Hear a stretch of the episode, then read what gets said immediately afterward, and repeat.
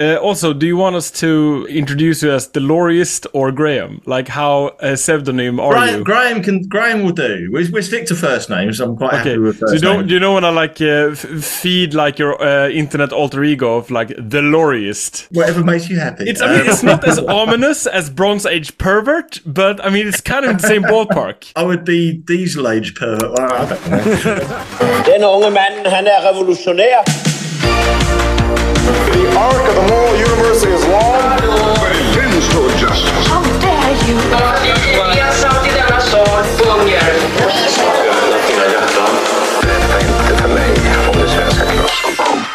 Omar Bradley, the US general from the Second World War, once made a remark that amateurs talk strategy, whereas professionals talk logistics. And given our need in this podcast to understand the present day political issues of the day and uh, the inner workings of the regime, we thought it relevant to get someone who truly knows logistics onto the podcast. so there we have it, the Lorryist or Graham. Uh, most welcome to Manifest Podden. Welcome, Graham. Thank you. In terms of then logistics, you are currently out driving now, but your Wi-Fi is okay, no? No, no, uh, no. I'm at home. I'm at home. I'm back to work tomorrow.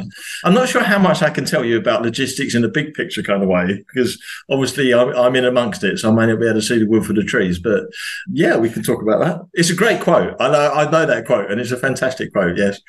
It's also this kind of like Fox News anchor who would be like, "So you have the the view from the ground, the perspective from where you are."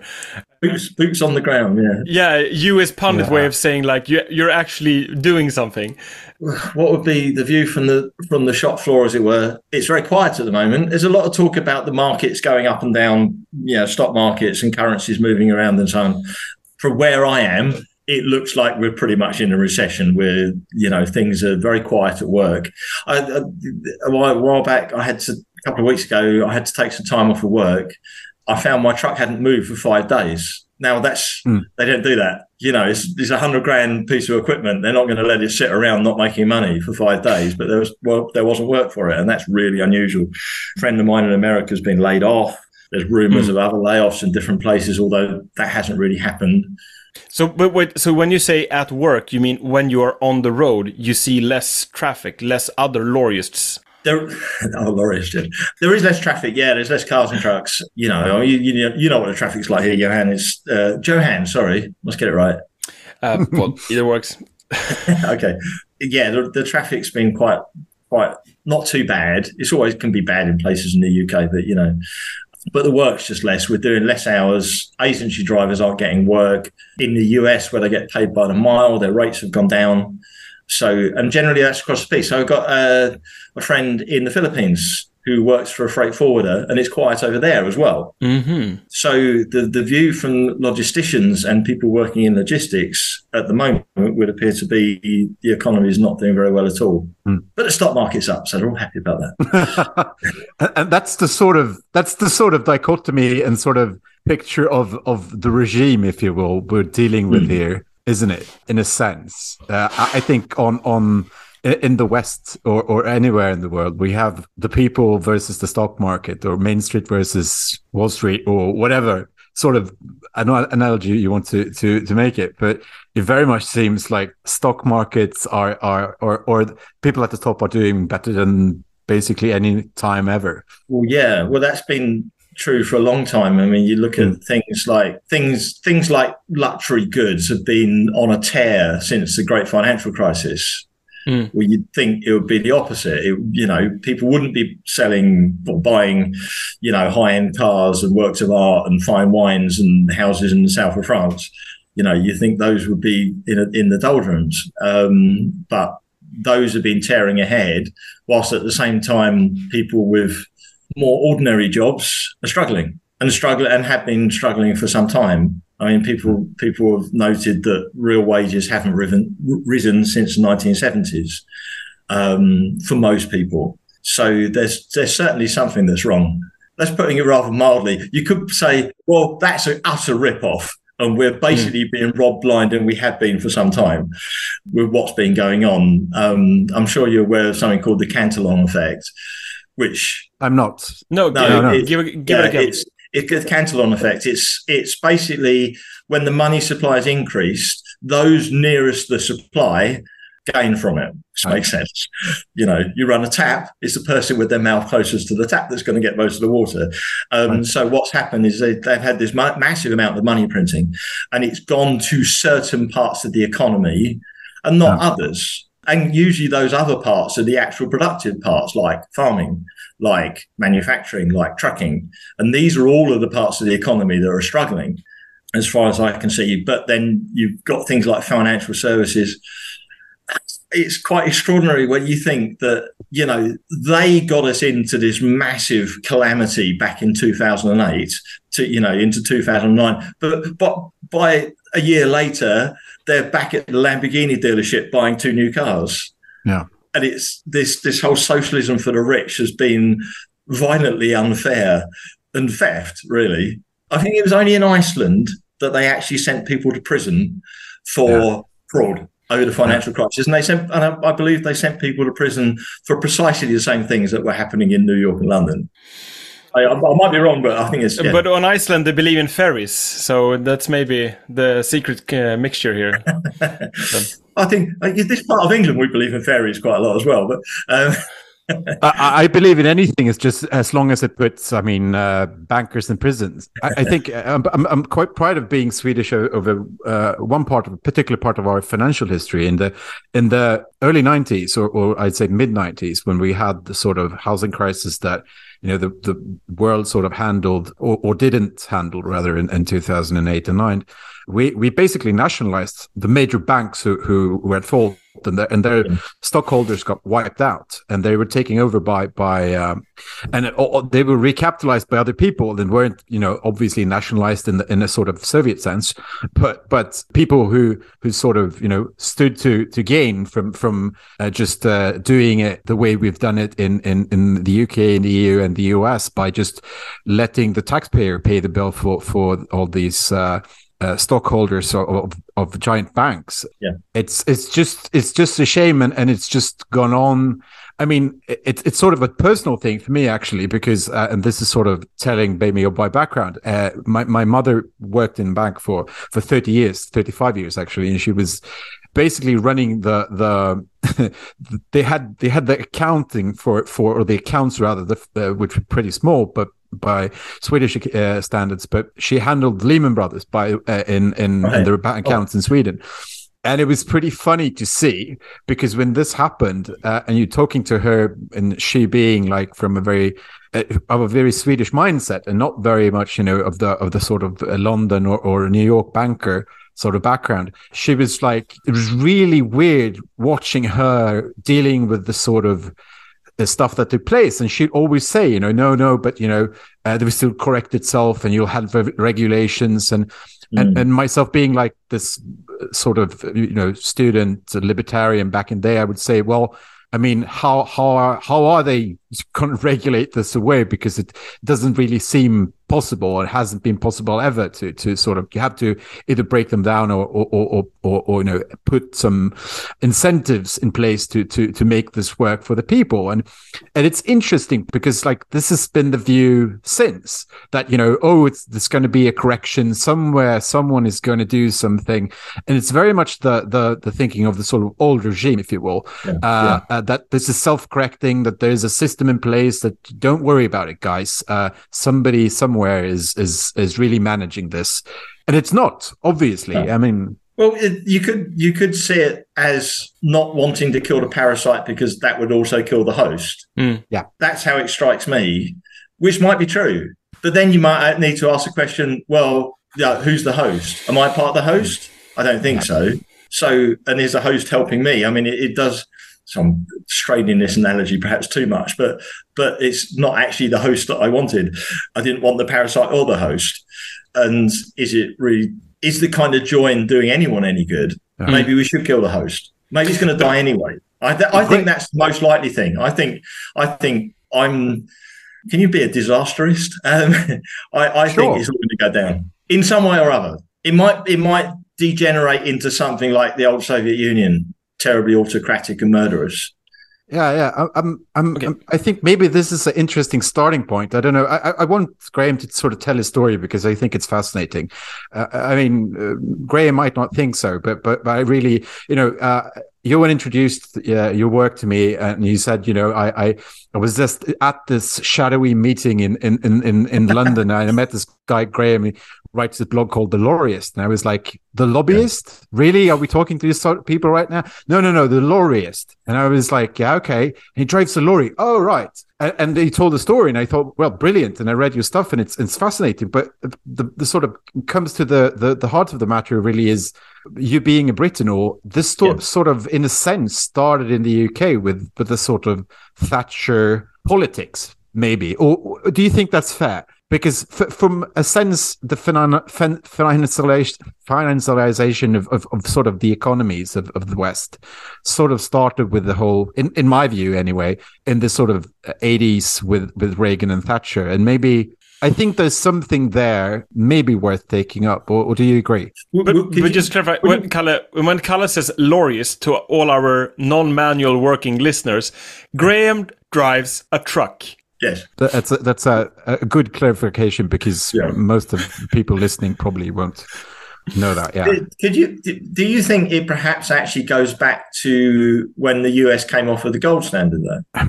See, I, so I grew up sort of, you know, in, in the right wing sort of libertarian circles, and I've a lot of friends spend a lot of time talking about gold. So, uh, for one, I'm sort of a bit allerg- allergic to that sort of um, explanation, but but yes, in a sense, yes. But the problem is this. So since sort of, I mean, a lot of people want to blame credit for, uh, I mean, the just general term credit and or the, the philosophical But wait, concept. wait, wait, I again, guess. uh, Kalle, this is the analytical explanation, but I'm thinking like we could actually just start with like basically how Graham, how you got red pilled. or who who is Graham? I, I go back something we talked about. Uh, when yeah, like had we that- sat at the cafeteria in like the south. What, what is it like? East End or.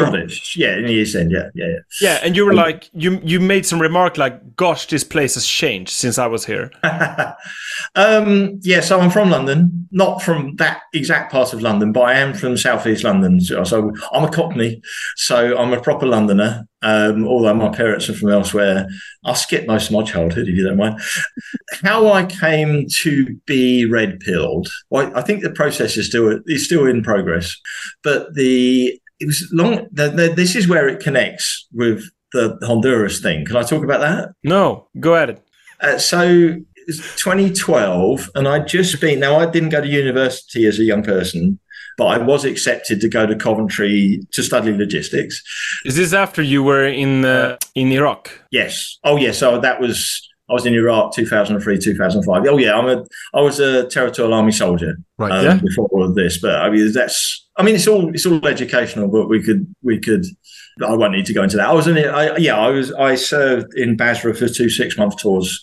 Uh, one in 2003, one in 2005, as uh, infantry soldier, ordinary grunt, doing guard duty and patrols, and nothing really, you know, dramatic. But the the you could say, yeah, there, there were parts of that. There were parts of my childhood that, you know, my upbringing. My dad was a church leader, and growing up in the inner city, when your dad is a church leader in the East End of London, is interesting, shall we say? Uh, so perhaps I was I was starting off on a very on a in a different place from other people when I came by all of this stuff. So it was 2012, and like I say, I'd been accepted to university, and I had great hopes of what might happen. And I was doing a Google search because I'm quite adventurous. I've always been, you know, want to get out and explore. And I thought, if, if I get this degree, what can I then do? Maybe I could, yeah, Singapore is a logistics hub. Maybe I could work in Singapore. And it was just a thought. It's just one of these random little things. A thought comes in your head, and I'll I'll punch that into Google, see what comes up. And another one was Hong Kong, so maybe I'd get a job in Hong Kong. I had, I had an uncle who worked in Hong Kong, and um, so I punched in jobs in Hong in, in Hong Kong. And this article came up from The Economist called Hong Kong in Honduras. And it's like, what, what the hell is that? But my ex-wife is from Brazil. Um, so I knew a little about Latin America. And it was like, what is this about? And at the time, I had great trust in the, the, the Economist. so I read this, and it was about the charter cities idea. And I don't know if you know about this, but this is a, a basically it was it was basically just that. It was to try and replicate something like Singapore or Dubai or, or Hong Kong in Honduras and there was these great plans to do it. And uh, in my naivety I looked at that I thought what a fantastic idea. I want to be part of that. That's that's going to be that's going to be something that because I've been to Brazil and I'd seen the corruption and bureaucracy in in that place, and you know presumed correctly actually as it turned out that Honduras was somewhat similar, and thought, well, okay, let's let's um, let's try and get involved. It's very. I mean, I look back. It's almost like I don't want to admit it. I'm quite shy about it because it's like, what, you know, I, I was working. I was working. I, my daughter had just been born.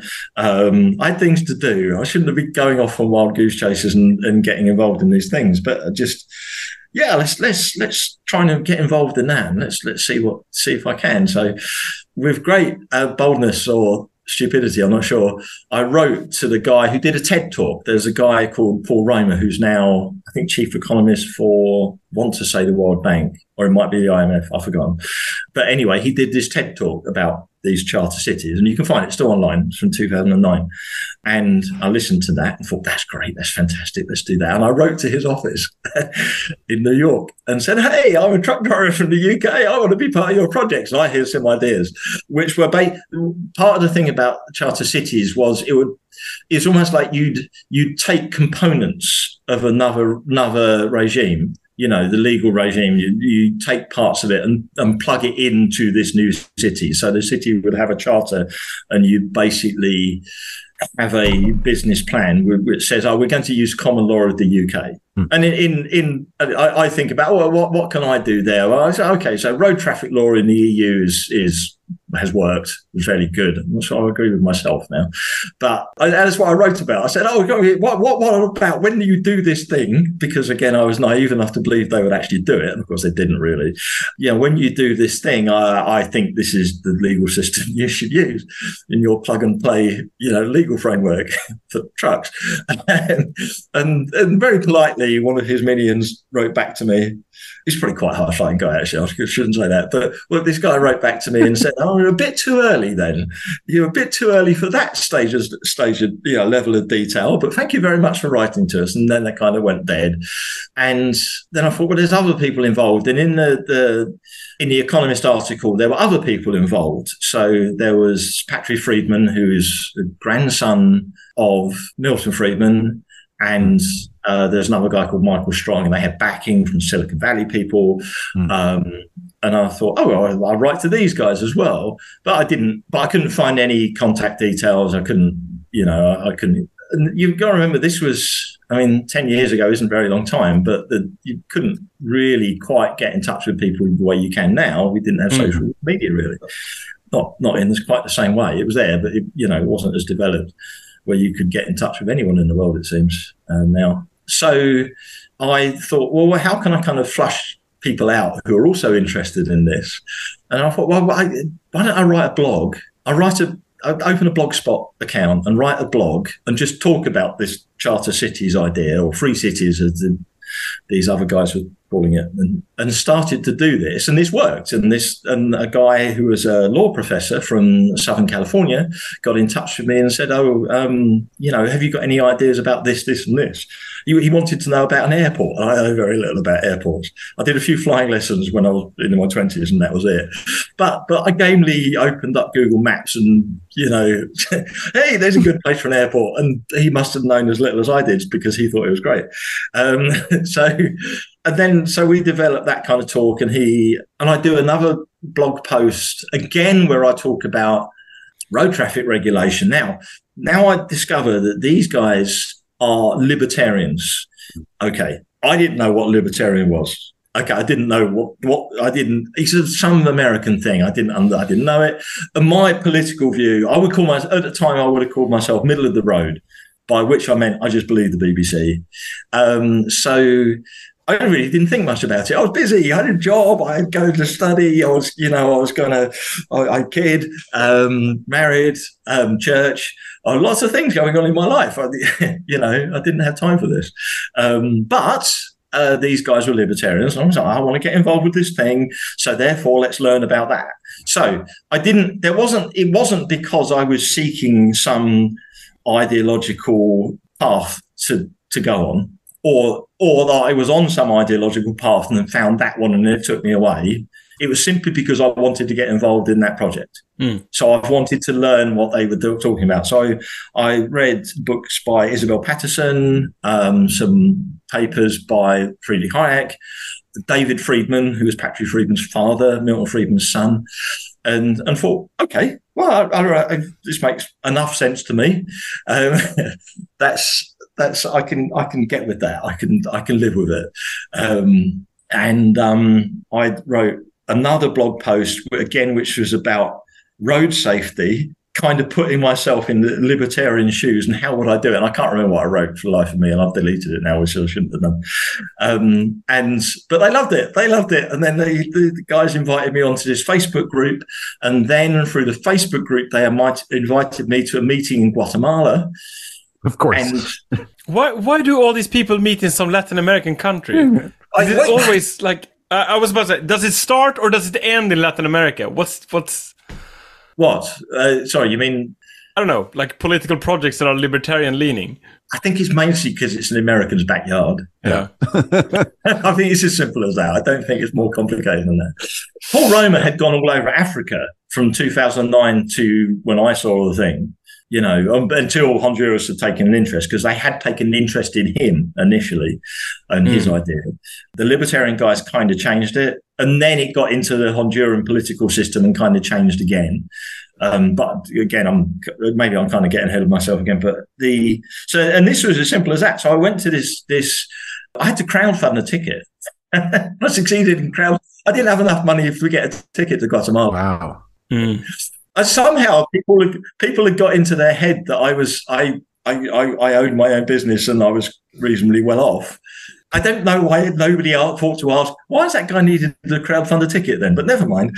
Um, so they they invited me there. Didn't speak any Spanish. um, met a guy there who was in Honduras, had a business in Honduras, was involved or wanted to be involved in this, or was tangentially uh, connected. I think is the best way of putting it. Um, very nice guy, Italian guy. Um, and he said, "Hey, I, oh, I, I, I can find a job with it for you um, in my organisation, and you can move to Honduras." And I was like, "Yeah, okay." this had this had gone on for a, now a year or so before I got to that stage, and I was all, I was then getting ready for my second year at university, and university was kind of I didn't really know what to expect. I, you know, like I say, I, I left school at fifteen. I, didn't, I hadn't studied much, and it was I was kind of disenchanted by university anyway. It just didn't seem very powerful. So, not, at least not what I was doing. Um, who knows? It might have been the right thing to do, but I left that and.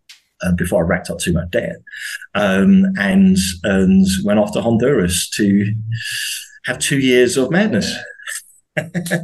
Well, I won't go into everything that happened, but it was quite interesting, I must say. And it was a it was a kind of crash course in where this kind of charter city, free city idea meets reality. I think that's the best way of describing it. Is kind of having a very close look, a very close look. I met some very important, very interesting people. Um, What was your takeaway from those uh, those two years in Honduras and uh, there were many uh, takeaways. How long you got? um, mm, takeaway was, oh my god, I've got in over my head. Um, it was. I think my main takeaway from all of it, from everything I learned in that and everything I learned subsequently, is yes, we might see city states, we might see Yarvin's idea of patchwork. I think we probably will. Hmm. Hopefully, we will. But it might happen more organically. I hmm. didn't. Hmm. The, the the the idea of the modern state, you know, started in 1648, and I think it's going to take quite something to dislodge that as a power element, as the main power element in the world. That's how the world works now. That's a, you know, we're all fish swimming in that water, and it's it's, but it's the it's it's death throes have started. Uh, just, just to interject here, in a way, I understand. Like in in the seventies, like in Sweden, there were numerous young, idealistic, political radicals. Uh, I'm not sure if you would be f- fine with that labeling, but at least from Sweden, political radicals go into Latin America, first as part of like you know aid or development projects, but very quickly drifting over into uh, outright political uh, military organization as part of coups going through these countries. Uh, obviously, now I'm referring to like leftist organization. They're not joining the Contras. Uh, uh, Yeah. So I mean, this this is a polit- This is something that um, the parents in in um, like mine and Kalle's parents' generation. This is quite vivid, and and my own sense is in a way like there's a romantic shimmer on this uh, in a way, but my view is more like say from that Marxist or nominally Marxist at least background. But what I'm uh, I'm also wanting a way to have Kalle interject here as someone who's been through like the neoliberal or libertarian uh, zeitgeist in a way like I mean, obviously coming in on the tail end of this, but you see this project going through the early 2010s, and then sort of like the rubber hits the road. I'm mindful of using the, the the trucker uh, lingo here. There's so many of them. Yeah. Hello, fellow truckers. Um, but but Kalle, do you want to interject here, or am I uh, trying to plaster the libertarian creed no, no, no. Not to, not at all. I, I mean, I'm, I'm very struck by by the similarities in a sense. Uh, Graham uh, was was more wise, not knowing what libertarianism was. I, was very much steeped in it, being sort of a, a, a want to be, I mean, very pretentious sort of young student, uh, want to be intellectual. I, I I'd also read um, Friedman and, and, and the Austrian school and and and and indeed uh, subscribed to the Economist magazine, which sort of uh, was then uh, the orthodoxy of, of of as they say as they would say themselves extreme centrist views. I think that was the official position of the paper, being uh, centrist extremists, and because they, they supported various parties in various countries, blah blah. But uh, I'm- I'm very struck. I, I think by Graham's uh, relation to Honduras in the sense that you know this was sort of the death throes of the sort of libertarian, I would say maybe naive project in a sense, because uh, and, and the analogies to I mean the U.S. and and and and uh, I guess NATO Western uh, projects in Afghanistan and Iraq are, are there as well because in in all these places, all the three places, you have basically ideology trying to impose ideology on reality. And you ha- you have places with a history with languages with culture that's sort of will not conform to western standards of what they should be uh, in the sense that you can't just build a constitutional republic in iraq or, or you know just feminist introduce feminist studies into afghanistan and and but and You these can places try, yeah you can and we have I, I mean we've thrown a lot of money at it and we- ridiculous thing. Yes. yeah. And and a lot of uh, I mean I, I know people who've been in the Swedish army and and and been to uh, Afghanistan my, myself. So I mean, which is interesting, fascinated in a sense, right? Because uh, we're supposed to be, be the most neutral country. Uh, I guess was now we're uh, soon to be in the NATO as well. But but this sort of to me stinks of ideology. It's very much an ideo- ideological project that sort of today is unthinkable. I would dare to say that you know this sort of the time for this sort of hubristic thinking has hopefully I'd say passed. But I mean, since it was such a crushing failure, it's it's also paved the way for a new sort of thinking that's explicit in I mean the Brexit movement and Trumpism in the in in the US. But but also I think why why me and Johan are doing this podcast because it's sort of re, reconfigured not only the world but the way we think about it in, in that sense. So I'm very fascinated about because I, I did read about the Honduran project myself and and thought it sort of a, a, a Ayn Randian or or or you know very libertarian sort of uh, utopia, right? You could make a Singapore uh, in, in Honduras. I mean, tra- tra- tragically, uh, reality didn't live up to to our ex- expectations. Well, there, there, has there is a project. There is something going on on the island of Roatán, which is beautiful by all accounts. I haven't been there myself, but it's on the, the in the Caribbean, um, a Honduran island, and it's kind of a real estate project on steroids. They'll probably be very upset with me for saying that, but that's that's how it looks. It certainly not this vision of a brand new Singapore on the banks of the Caribbean. Banks of the Caribbean? Shores, sorry. Um, You know, not it's all part of the mix. It's all part of what's going on. and I think there are. I think there have been things going on increasingly, and I think they will they will grow more and more. And again, I'm I mean things that are moving to take place in the Westphalian state because it's um, that I'm a truck driver, so I'm very I'm very cautious about talking to you guys because uh, you know being historians and so on. I, I imagine you know a fair bit more than I do. You should do, um, but the I read a book. Um, I listened to it again, and when I say I read, I meant I listened to an audio book. That's how I consume. No, I'm think, sorry, but I think this is actually what makes this interesting because you're, I mean, there's one hand, like, sure, we have the ideas, the content you mentioned, like Curtis Yarvin earlier, but I think it's equally relevant here to get a sense of how this material comes your way. Because when you, as you say, your readership or your reading, sorry, your reading of them is in audio version while Yeah. trucking. Yes. I was talking with it, talking about this with a friend today on on Twitter, um, and he's another driver, and he's also quite re- well read. He, I think he should one of these guys who should put himself out a bit more and get out in public a little bit more, but um, he doesn't want to. But Is this diesel age pervert referring to No. no, this is another guy. He's he's anonymous online, so I won't say. I don't think he wants a, a, a wide following. But uh, but anyway, we, we we were talking about this, and he was saying, well, in some ways, you're almost meditating when you're driving. You're driving long distance. Mm. You know, I I, you, I did European work, and you have four days to get down to Spain. Well, that's a lot of time on your own, and most all of that time, I'd be listening to something. You're doing the, the trucker Vipassana.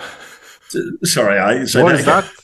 No, Yeah. this is just like all what the, the Berliner veg- uh, vegans going like, oh, I'm in Spain on this uh, trek where I'm, I'll Your- be silent. Your, your references are, are slightly above our, our pay grade, I think. Uh, we're not uh, Berlin vegans, none of us. So So this is the, the trucker avocado toast uh, podcast, no? No, avocado toast. Uh, The, tru- the avocados go in the bag, and there's Yeah, 20 Johan, numbers you- of them. No, we, we're No, have the fragments, but- avocados go on your toast. That's how I order them. No, don't you know? Yeah, yeah. clearly haven't been to a British truck stop, but anyway, um, that's probably a I think- Californian actually, truck is stop one or two there. truck stops where you could have an avocado, avocado on Let me tell but, you about um, the reality I see on the roads when I go on my cargo bike, dear Lorryist. I see Which Around roads are these again? Driving through Europe on the your roads of bike? Cambridge. Anyway, yes, the, Cam- the roads of Cambridge. Cambridge is a little different from anyway. You- But you're in a you're in a kind of I wouldn't say mesmerized because that would be a threat to road safety. But you're in a um, you're in a state where you're on your own. You've got the road coming at you, and it's a very different information gathering environment to sitting at a desk reading a book. Yeah, and I've it probably adds something to it. Some it's certainly in some titles it adds something to it. Um, So I've listened to Cervantes driving across Spain. Hmm. That That's- adds a whole new element to it. Yeah, that's that's Yeah. Um, That's not a short book either. that's not a short, but well, and that's another thing is you have an immense amount of time. This is part of the reason I'm back trucking, and I, I, we talked about this, Johan. Um, that for different reasons, I was a marriage collapse, and I, I came back to the UK, and I needed to get work again. And it's uh, I've been out of the country for a few years, and it was like, well, well what should I do? And I just couldn't, I couldn't get the same level of pay um, as I could as a driver. So, I thought, well, let's go back driving, but let's use it. Let's use the time if I'm going to get back on my feet and get going again. And having this experience in Honduras and having this experience with these very interesting people, it became quite clear that I didn't know so much. And I still don't know so much, but I really didn't know so much. And so if I was going to be back driving, I would spend the next few years learning. So this has been quite deliberate. Hmm. And the, the type of work I've been doing has been de- deliberately doing it, if, if I can, in such a way that I have listening time. Hmm. Who can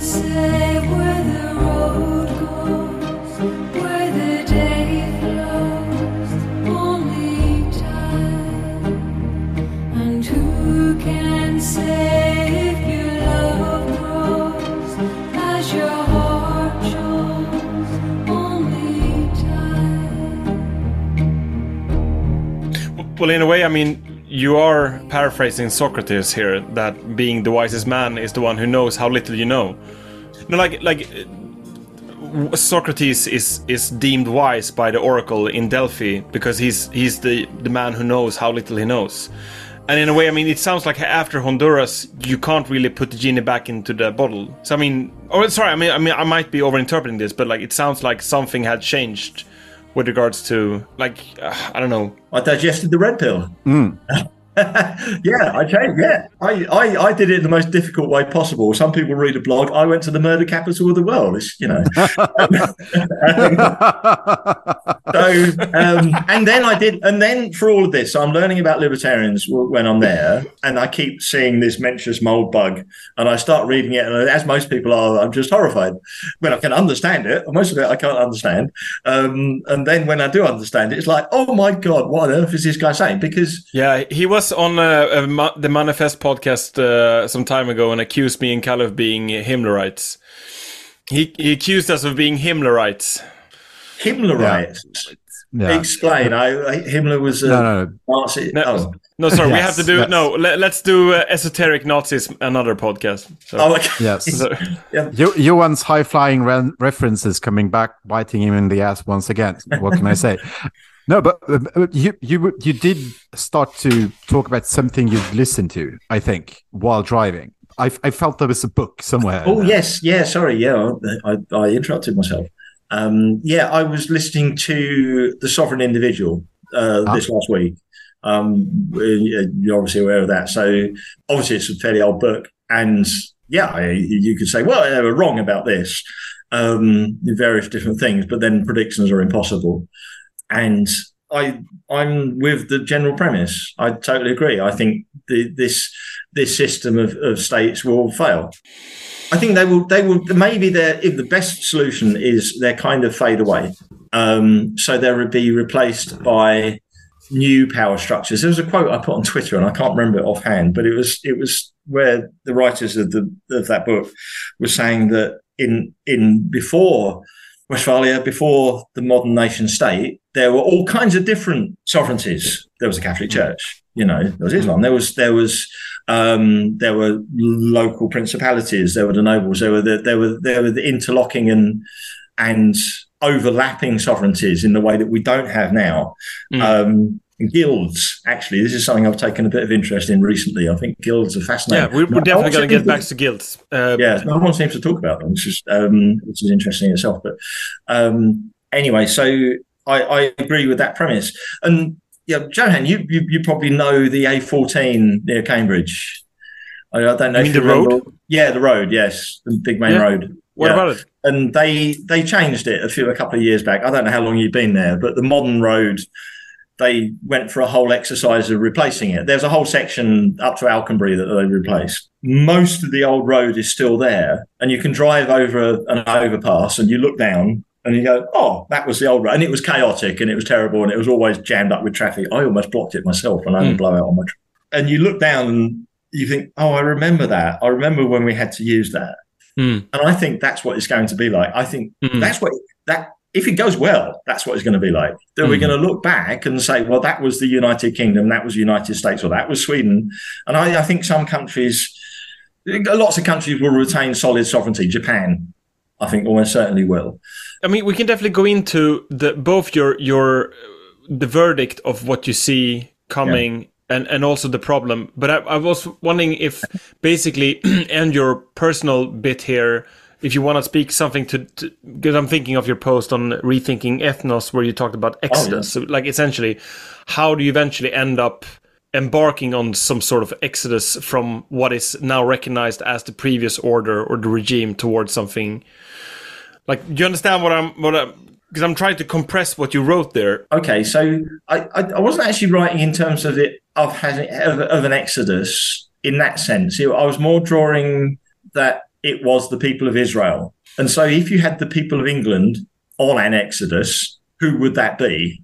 Mm. Mm. And then you look at our multicultural society and you go, ah, oh Mm. right, okay, because if if you were to right, oh, obviously it's you know, logistically impossible.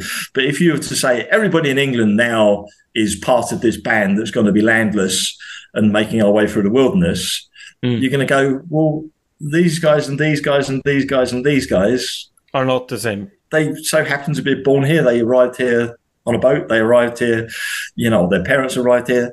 And then you start, you know, obviously, this is dangerous ground where people start thinking about, hey, you're racist. But to deny ethnos is crazy. We've had it. We've we've always had it. People have always been in tribes. Tribes are wonderful. Tribes are fantastic. Everybody goes, "Oh, tribalism is so bad. Tribalism on Twitter is so terrible." Well, one, I don't think that's really tribalism. That's just fighting. that's war of all against all. That's that's not tribalism. Um, because tribes help each other out. They do things. They live together. They they're they're part of a group that helps each other. Yeah, and that's, you're other. right. That's not the main impression from Twitter that people help each other. No, so people go, "Oh, American politics is so tribal." No, it's not. You know, re- you, Republicans scattered across the country aren't helping each other, and Democrats they just they're just arguing about something, Mm. and they might come together. But real tribes, tribes in the past, and tribes in other parts of the world, you go to Africa or or Honduras, and you will see tribes, and they're that's that's a good that's a good thing that they're in a tribe. You know, they get a lot from being in a tribe. Tribes are great. Tribes are gifts from God. That's what I was trying to say. Um, Now, th- then it becomes difficult because I'm not saying there should be pogroms and genocides and this kind of thing. And we are in this situation. We can't we can't pretend that we're not living in the UK in 2023. We can't flip the switch and go back to 1955. And frankly, it's sometimes the right can they almost had this mythical image of some parts of the past. One thing I think find quite find quite interesting about Bronze Age Pervert is he actually it's the mythical image he goes for. He's not Yeah, saying we should be like that. He should be we should be like that image. That's what that's my takeaway from it. I think that's very interesting. But I'm not. But then again, the people who are saying no, we want to retain our English communities, our Wessex communities, our East Anglian communities, our Kentish and Northern England communities, or Scottish or Irish. They, they've got a point. There's something to that. If I if I go to another country, if I'm in Kenya and I hear an English accent, I'm going to go and talk to that guy. Hmm. We've got something in common. It is something real. the Lorryist, I presume. The Lorryist, Yes. I'm going to be really lost if I end up lorrying in Africa. But anyway, um, yeah, but that is but that is sort of an impediment to, to our situations because we are in a, in a sense we're stuck in modernity uh, i mean Yeah. we we keep i mean uh, certain parts of the, the conservative movement can sort of be harken back to enoch powell and sort of the rivers of blood and and, and that sort of rhetoric uh, in part i mean it's it's it's I mean, it's just nostalgia and it's cope and it's and it, and it's just uh, in a sense also uh, futility and aesthetics and and it's it's only appealing to to I, I guess a very small crowd, but also it's it's easy and it's it's it's sort of what it is to when there's nothing really to look forward to, you sort of harken back, and that and that's yes, a problem. yeah, yeah, yeah, yeah, yeah, um, yeah. No, no, no. I'm, I'm, I'm just, I'm just. Uh, I mean, uh, to, sort of reacting to what Graham is saying, and I, I, I because I think a, a lot of Europeans feel the same way in a sense, right? We, we, we sort of, uh, many of us uh, are sort of were brought up in the sense uh, in in a, in a state uh, or sort of in a system where we sort of knew or could sort of predict where, where, where things were going, and only in a sense. I mean, politics was easier uh, because th- there was there were sort of a consensus around most things.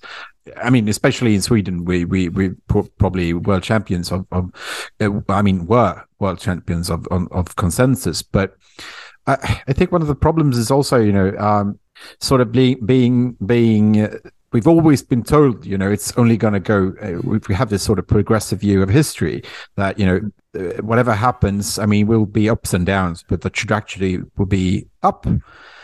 It seems to be up, uh, but only for a certain, I mean, subset of of of the nation. When you then look to, I mean, everything from wages to food prices to to, I mean, to the promises that sort of were implicit in the political messaging from from the seventies and up onwards, sort of those promises haven't been delivered on, and sort of the regime has not changed, but the sort of messaging has morphed, and the the the promises sort of have been replaced with, I dare say, threats. Yeah. On that note, can I? I actually want. I think this is a good segue from Kalle's point about like how the regime responds to, say, cracks and how they try to like keep things together, but by doing so aggravate some of the problems. for example, by threats. And I'm thinking if this speaks to one of the points that you identified here that is like demeritocracy.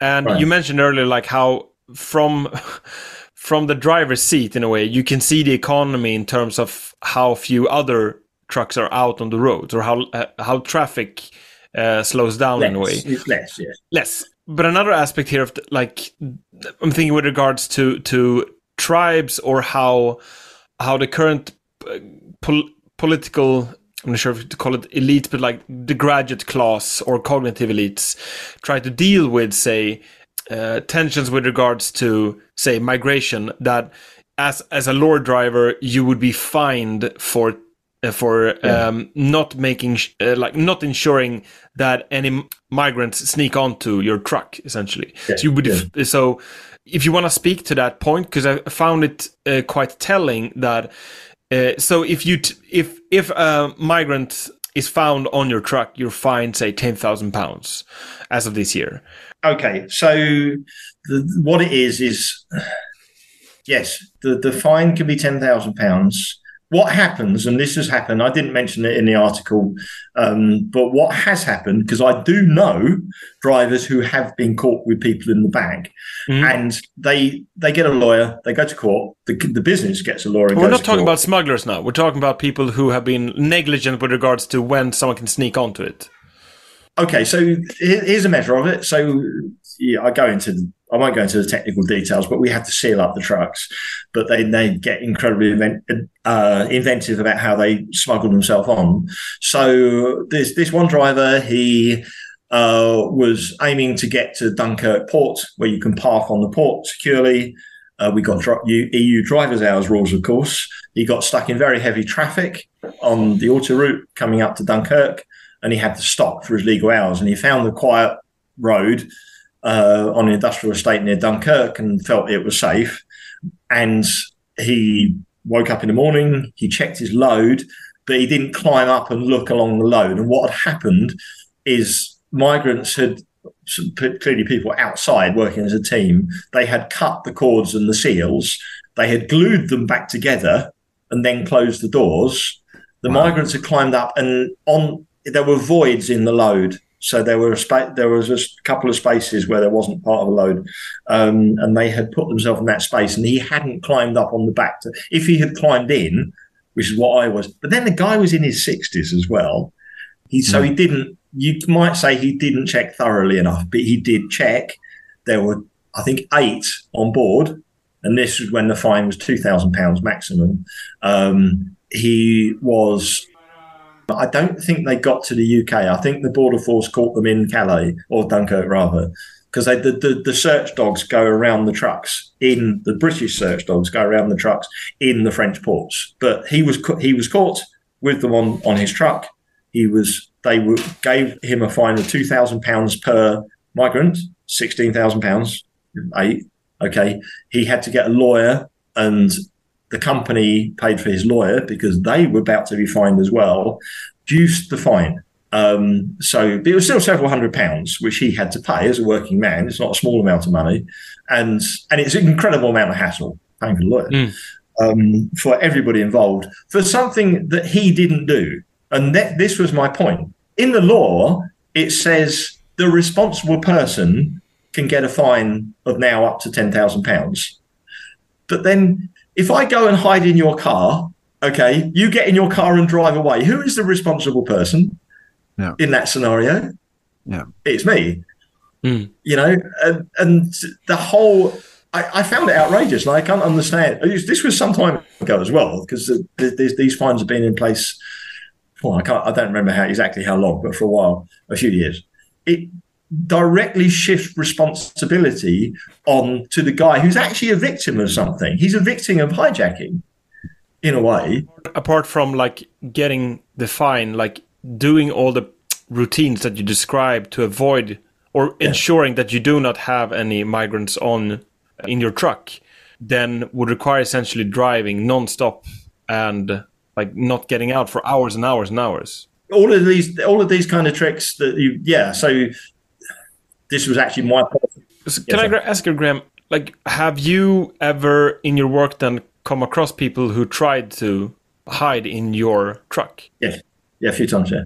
So these these weren't people who broke the seals and got into the trailer. They got onto the outside. Incredibly dangerous what they do. I've seen what they did. There's uh, this happened. This almost always happens in Calais or nearby Calais. It can also happen in uh, the town of Ouistreham, which is near Caen. There's a the port of Caen. You have to drive through a town, and that's that's actually very risky because it's through the town, so you have to stop at traffic lights. With Calais and Dunkirk, it's straight off the auto route into the port. So in theory, it should be okay. But what happens? There's these several big truck stops near Calais, fuel pumps and workshops and big trucking area, basically. And of course, the migrants know there's lots of trucks. What they will do is they will jump on between the cab and the unit, which is incredibly dangerous. If they slip, they go under the back wheels, they die. I've, I've seen that as well. Okay, um, Bulgarian truck. I didn't see it happen, but a Bulgarian truck had run over some young Somali guy. So there's fatalities. There's been drivers killed as well when migrants had tried to break onto trucks and the driver confronts them and they, the driver gets stabbed. That's that's happened as well. What happened to me, and it's happened to everybody at some point, is when you leave these big truck stops, which are very secure, they got razor wire, guard dogs, cameras everywhere, motion sensors. The truck stops are secure. As soon as you get outside onto the road, that's when they try and jump on. They will sprint and try to jump on, as particularly when you're going around one of the roundabouts inside the complex, um, which is when the, the cab is you basically you can't see them in your mirrors getting on because of the where the cab moves, and that's what's happened twice. If you're coming out, the, the, the, the, the way that's laid out, you can either turn, get onto the route route and turn left towards Belgium or right towards the UK. Okay. If you turn left, you go, or even if you just go past the right turn, and this has happened a couple of times, they bang on the back of the cab to say, let me off. Some of the drivers just carry on with the guy on the back. It's like, screw you, I'm going to take you to Belgium, whatever. Yeah. Um, but I will stop. And this is the reason why, because another time it happened, and it happened in broad daylight, literally in front of the police. There was a CRS van in the complex, as there always is, because the, the French have got to police this. It's an immense amount of policing time goes into this. It's basically what they've been doing for 10 years. The CRS in that area, that's what they do. They, they catch migrant, migrants trying to get onto lorries. And CRS are basically you riot police, right? Or or, or Yeah, rather, yeah, yeah. yeah, they're heavy, heavy duty police in big vans. Um, anyway, so he jumps on my truck. I didn't see him. It's an icy road, so I'm, you know, having to think about not sliding the lorry around because I've got to drive. You know all this, you know, and they jump. He must have jumped on virtually in front of the police. Then the police see him. Or I didn't hear it, see it.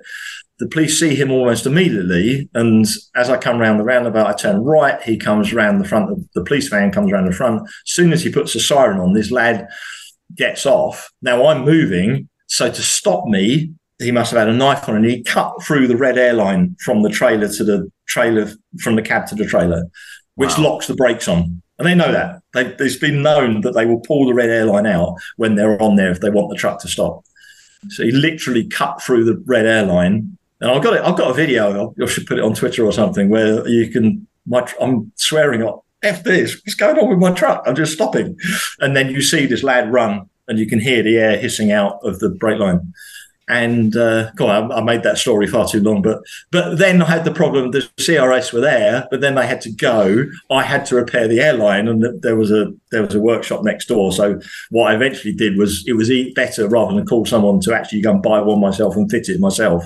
But I'm fitting an airline with these kids, boys crowding around me trying to get on my truck. And this is sort of But this is the problem. This is huh.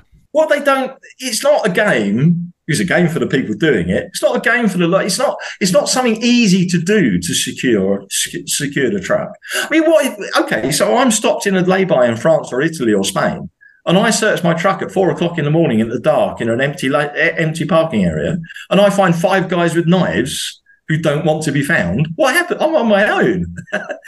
You know, and I, this is this is the problem I've got with it. Is we've all got with it. Is why is why are truck drivers and everybody apart from Border Force and the Royal Navy responsible for securing England's border? It's not our job.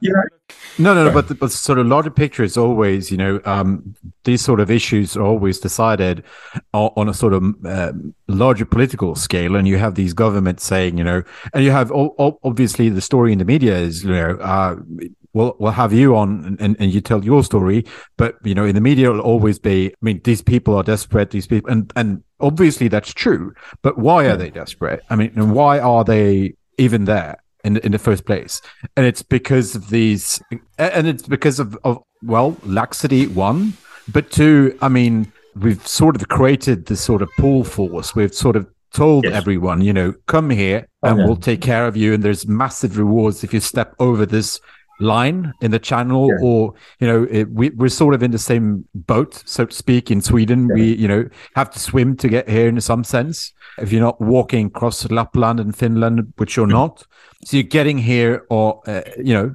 w- however you're getting here. But you know once you cross this imaginary line sort of is an imaginary in a sense right you get all these sort of protections. Why wouldn't you? Well if that's the Yeah. case and we all sort of agreed this is a problem. Why is this a huge deal to, to sort of confront? Well it's a huge deal to, to confront because you have all these people who say well these people are washing up in the mediterranean. That that we should take care of them. And we've been saying it for 30 years. I mean and and we've seen and we've all these people who and, and it sort of ties into in my view uh, i think none of us would protest this view. A lot of people with a lot of power and money say well why can't you let them in? You're being boorish you're being racist you're being you know ugly white working whatever people. Yeah. you, sh- you should just accept that you know these people have had uh, they haven't had a fair shake of it. Why shouldn't they come to and, and compete for jobs and compete for pensions and whatnot in a simply and and this is a sort of well political situation we've been living with for 20 years. And i think it's only being sort of i mean the, the effects are are being especially in sweden but uh, i mean the uk as well we sort of realize the problems now but i mean in, in a sense it's too late to change but also the narrative ne- will never change because the largest megaphones are on the side of, of, of the people who say, well, guys, you have to have sympathy. I mean, it's it, it is shocking, but it, it we that only means we should be, you know, building a, a, a even you know grander highway to them to skip over the Mediterranean and all over all the all the sort of you know truck stops or whatnot. Just give them straight in. I I would say the full on, you know, black and white racists and what I'd call the in- immigration fundamentalists actually have a very similar view of Yeah. the migrants in that they don't treat them as fully human. Okay, so we all know why a, full on racist won't treat someone as fully human. He thinks he's lesser. But the reason why the lefty, wokist, immigration fundamentalists don't is because they just think they're all just wonderful. They don't treat them as fallible human beings who will do bad and silly things sometimes, and some people don't do bad and silly things. Some people are deserving and some people aren't. It's a mixture. There's thousands of them and they're different. Okay. And you, the kids, and they are kids for the most part, who are trying to jump on trucks in Calais, okay, are young, brave, adventurous young men who are trying to eke out a be- they are trying to eke out a better life, but they hmm. are also trying to take that better life if they can take it, which hmm. you can understand, but you need to understand that. That's not a valid reason to be jumping on lorries. And that's everyone, every, there's this just go off on a tangent slightly here, but there's this incredible narrative where they, oh, they wouldn't take the risks unless they were desperate. When I was 19 years old, I'd go out on my motorbike to take risks for fun. I was I'm Yeah. with these guys in Calais when I'm trying to fight them off, and they're young guys and they're laughing. Hmm. It's a joke. It's a fun. It's a chase. It's the thrill of the chase. They're young men who are enjoying the danger of jumping on the moving lorry. And the plus is they can get to the other side of the channel and get free everything.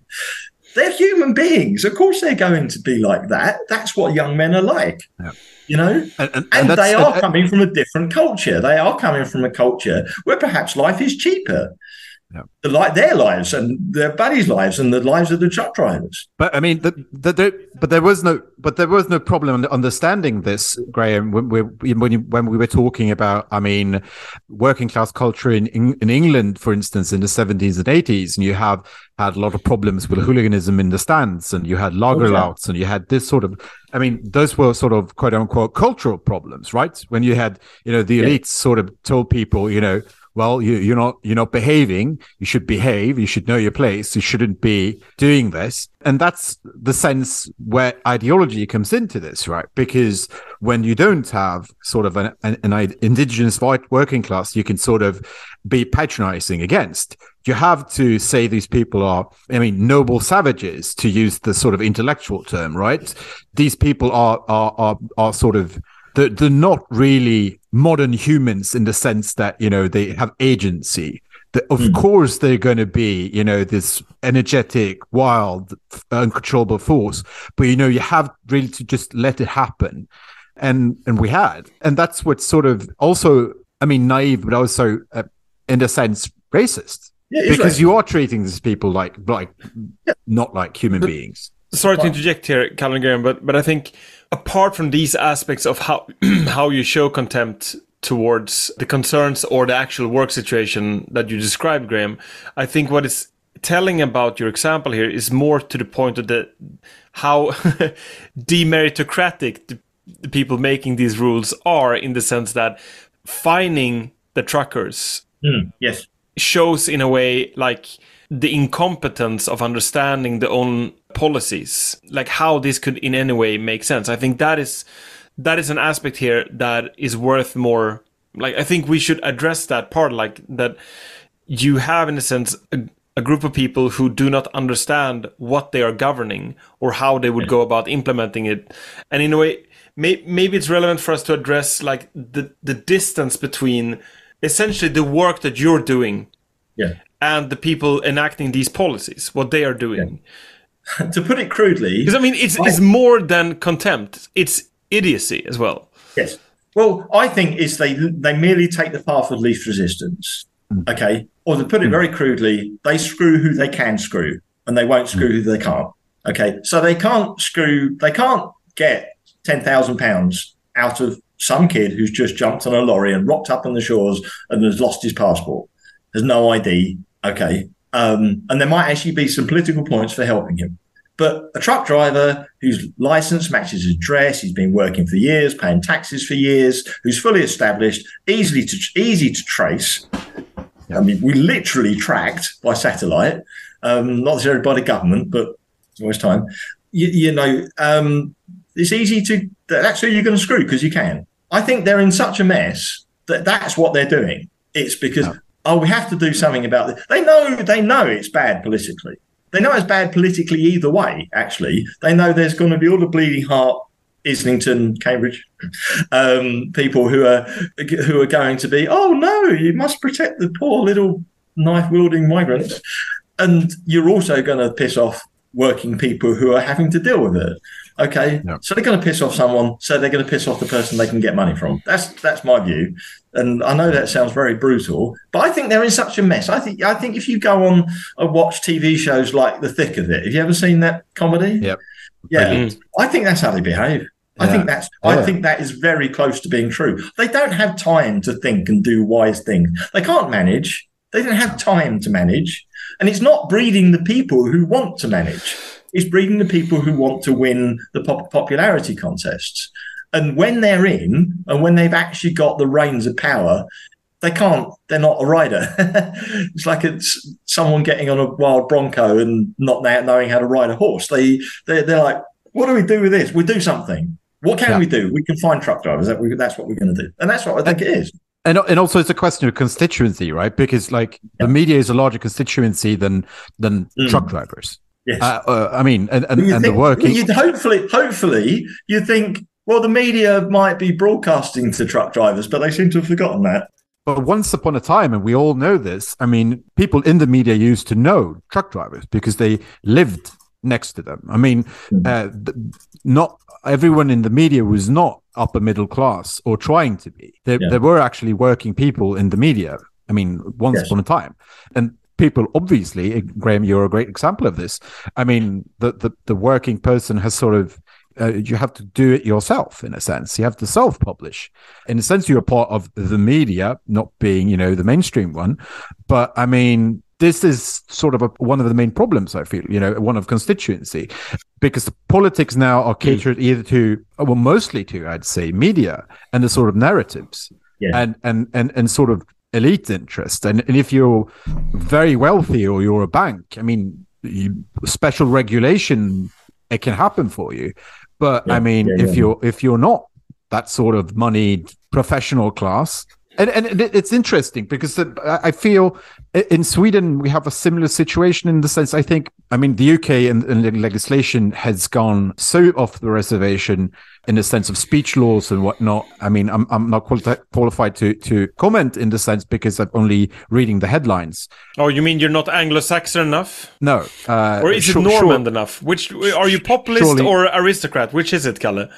I'd like to quote the uh, brilliant movie, uh, The Gladiator, which uh, I'm really sad to hear. I heard uh, is being uh, there is a sequel being made, which is Oh my tells you this tells you the story of, of of of modern cinema in a nutshell.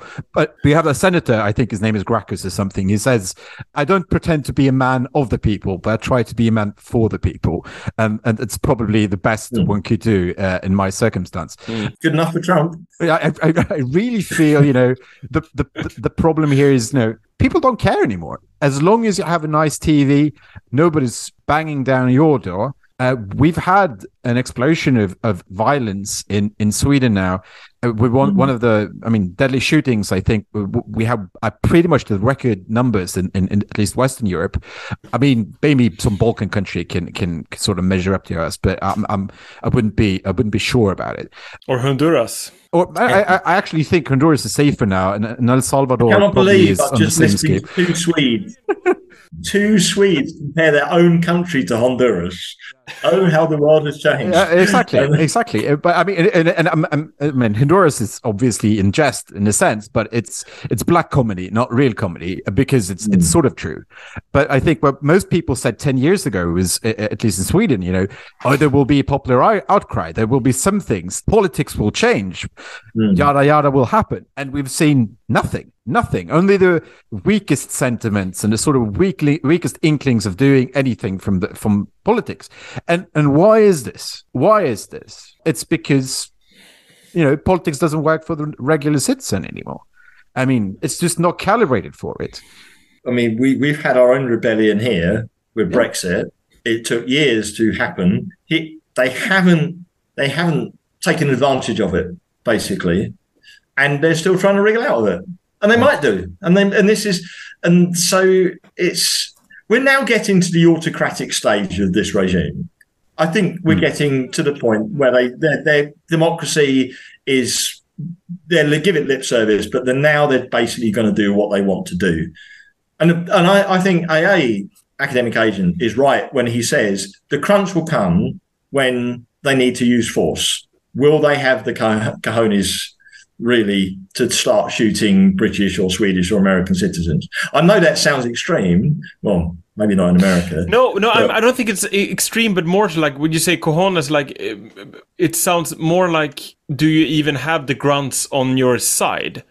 Have the what? Whom? Sorry. Whom The grunts. does whom? Oh, will the police and the military pull the trigger, kind of thing? Yeah, or like if, if you have logistics aspects of this as well, like do you even want like who? How do you build? Because in a way, like I, I buy in, I buy most of the the critique that both you and Kalle have been leveling for the past few minutes. But I mean, in a way, it's if things You want are you want trying to sound uh, more reasonable than, than me and Graham is is is. I don't think I, mean, it- sound unreasonable at all. I'm trying to be the centrist here, but but I'm no I'm trying to bypass some of the they're not listening, th- their moral is bad. To basically things are falling apart at the rate where it's actually more relevant to talk about what kind of alternative project can attract people who knows how to build, mend, and fix stuff. Yes. Yeah, well, I don't know about that. Um, I know what you're saying. I mean, obviously, I mean, our police force seem here in the UK. this big thing that's been happening in the last couple of days with uh, the arrest of this autistic girl. Yeah. Can you can you unpack that for us for us poor Swedes who Wow. who don't read I- UK media? I've the, I've, I've been, the BBC has been exorcised from me. I, I've had it cast out. Um, right. So my understanding was it was an incident in Leeds, the city of Leeds, fairly large city, uh, which is West Yorkshire police area. A family. My understanding, though, I'm very- careful what I say because I or, or just take what I say with a pinch of salt with the fine details. But a family thought their daughter was only 16 years old, had autism, and various health problems was had gone out drinking. I don't know if he was in the city centre or nearby in the, whichever area Leeds it was, but they were concerned about her, and they did the right thing. They called the police, or someone called the police, and they the police found this girl as a vulnerable teenager who's inebriated. She'd been drinking, and they brought her home my understanding was as they were taking this girl into the home, and I don't know what she, she might have been a right pain to the police. It's quite possible, you know, 16 year old with drink. It's possible. She said to one of the female police officers, You look like my gay nana, nana being grandmother. This is simple, and that's what it's where it started. And this uh, WPC, this female police officer, then said, We're going to arrest you for a homo- homophobic comment. That's fantastic. But she was only I shouldn't 60 find it funny, years was old. She was Only only 16. 16 years They're only supposed to blow the bloody doors The off. doors off. I so you're losing me, guys. I, I what No Michael about. Caine. This is the best Cockney sort of accent That's we not. can muster That's over not. here. That's not Michael Caine. Broadsheet journalists have described my impressions as stunningly accurate. Well, they're wrong. I've not heard your Michael Caine, but I assume it would be something along the lines of, My name's Michael Caine. That is where you are so wrong. Let's- and you can let's- look at my live video for proof let's- because let's I, that's the do- very thing I don't do. What- I do- say do- that he do- used to talk do- like that. Do you, Michael Caine? Right, for both of you, your Cockney license is revoked from here on in. Thank sorry, no, both hopeless, not even worthy of well Bollywood. More any any more of this, I'll treat it treat it as a microaggression. Um, um, but anyway, so the, the, the, the coppers they they get cops or coppers, they take her in her home, and at that point she says this homophobic slur, which is "you look like my lesbian nana." Apparently, her nana was a lesbian, and she just been saying, "Well, you look like my nana." I've just put a I put a a, a, a a poll on Twitter saying, "What's more insulting to be called a lesbian if you're a woman? What's more insulting to be called a lesbian?" And there's lesbians on the front of Vogue magazine. Not sure the issue there, or a grandmother. No, no, no, no. The offence is that to be called a lesbian is a homophobic slur. And then she was arrested. She was handled very roughly by seven police officers, put in a car, taken to police station, interviewed, and taken home again. Which all of that seems completely pointless. There's the police and they're saying, and they've got statements saying there's more to it. You know, they've got body cam footage where there's other things going on, possibly. But the, it does. It, it, everybody's saying it's it's excessive, and then we got a oh, what's his name? Who's, he goes on the Lotus Eaters quite often. He's a he's ex-British police officer who started an organisation called Fair Cop when he himself oh. was targeted because of a, a bad tweet, which he thought was ridiculous, and so he goes out. He's now basically got an NGO effectively. Oh, you mean goes- um? Oh, Harry Miller. Yes, Harry Miller. Thank you very much. Yeah, of course. And and he's bas- he's he's he's come out very strong against this and is saying basically West York's police are behaving like a gang and then enforcing the will It would be fun if he said if they acted gay. well, this is the thing. How you look like my gay nana. If you are gay, why is that a problem? What are they saying? I don't get it. Why, why, why is it a slur to simply point out that someone looks a lesbian if being a lesbian is okay? And Sounds this is to me the woman police officer is homophobic. I mean, that's the only explanation that sort of makes logical sense to me. self-loathing. Fear and loathing, fear and loathing in West Yorkshire. Um, Fear and self-loathing in West Yorkshire. Fear and self-loathing in West Yorkshire. Yeah. But this is the only stories we're sort of getting our UK policing sort of actually uh, quote unquote working nowadays. You know, arresting people for tweets or slight, slight, uh, I mean, implied homophobia is the sort of standard we're going for, I guess. Yeah. I don't. I, I mean, I haven't had any personal interactions, and I'm on Twitter. I've done some occasionally spicy little things. I tried to be ambiguous, but uh, it's all things that could be seen that way. Certainly, certainly, enforcement of minor crimes is it has been very bad in the last few years.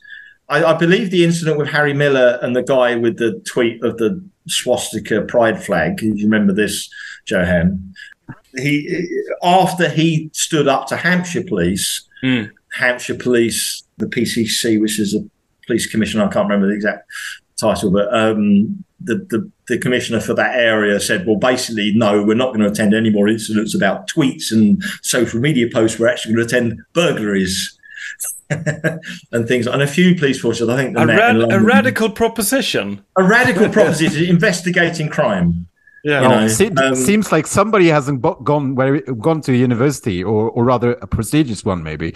Probably should be re-educated somehow.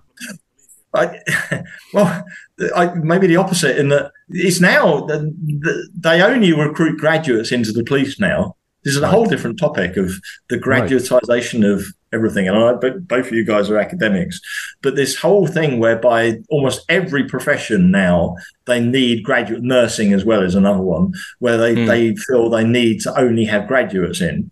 So I think Elon Musk would be out because he dropped out, didn't he? So he couldn't join Yeah. the British police. But uh, well, he's also not British, but but you, you it's this is a big disconnect with the police where they're. I try. I can't. There's better people who talk about this.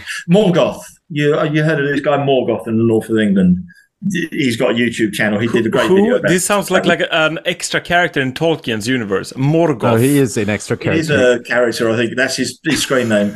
Yeah, he's he's he's a, one of the dissident right crowd. Who, Sorry, can I make a quick comment here? Yes, 'Cause in a way, it comes back to like your the earlier uh, tangent we had about your your reading being done on like audio wise while driving a truck. Yes. Is that I think this is also why it's even so hard for the graduate class to even comprehend what is happening because these are autodidactic stories of like or people of uh, stories about autodidactism entering into actually the same sphere of ideas but be- because there is no adherence to the formal graduate system then you Yeah. could easily combine re- reflection or, or, or experience of of um, what it's like meeting these migrants in your truck with Yeah. while listening to a book about the Westphalian system that everything gets put together and then you see what makes sense without necessarily knowing what is right or what is wrong and then you end up with names like Morgoth and the Lorryist instead of like E.P. Thompson like uh, esteemed professor is going to talk about his esteemed theory Well, I mean, you you you know about the the theory of the overproduction of the elites, and it's something Yarvin as well, of course, is is very much uh, agreeing with. And I, I I don't want to be rude because I know both of you are both of you are very learned but men. we don't drive a lorry is what are you're getting to No, no, no. I wasn't. No, I wasn't going to say that. I was going to say it's just too much. In 1999, Tony Blair decided that 50% of school leavers should go to university.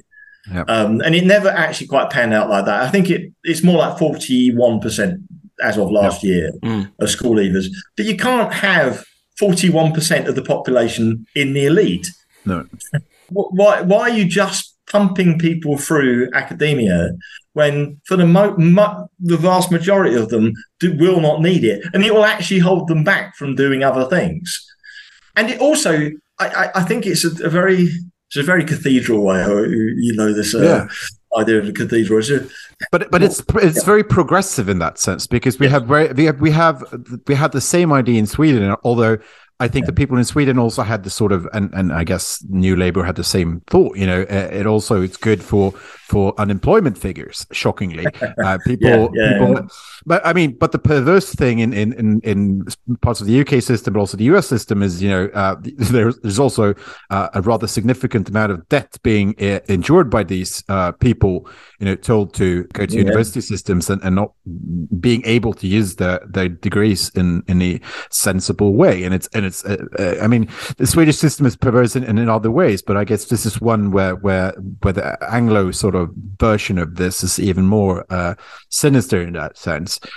But yes, it is true. I mean, obviously, uh, uh, the overproduction of elites sort of has led to two people starting a podcast uh, just to you know harangue their own ideas uh, and not having any better work to do. Uh, you know, uh, in, the, in, the, in, the, in the evening. Now we have the privilege of having you to to uh, here to discuss uh, issues with us. Sort But of- this is great because I mean, when the counter revolution comes, we can say some of our best friends are truck drivers. Yeah, that, and, and and that is the only reason why we're doing this, surely, uh, because it's All not, right. you know, it's not. Uh, that's the only sort of sensible motive we can ever have, uh, and that's why I'm telling my wife after we're done with this recording. But fascinating, uh, and I find it. I mean, and it's also tied to to that very ideology uh, ideology sense of of of everything, because I mean. Uh, 12, 12 years ago when when when I think me and you were in the university systems, we, we sort of had an inkling where where, where, where things were going. But uh, I- I think none of us uh, would have ever sort of imagined sort of a scale of ideology we now see in, in, in the university system and and and and the results sort of from the bottom up of of sort of and this is a thing we should come back to by the way uh, important or sort of essential jobs and the sort of bullshit jobs. Uh, i think you've referenced that book uh, once or twice graham in your in your Yes, blog yeah, which is very much sort of the the if not high priest then either uh, i mean lay priest uh, class of of, of of cathedral workers right?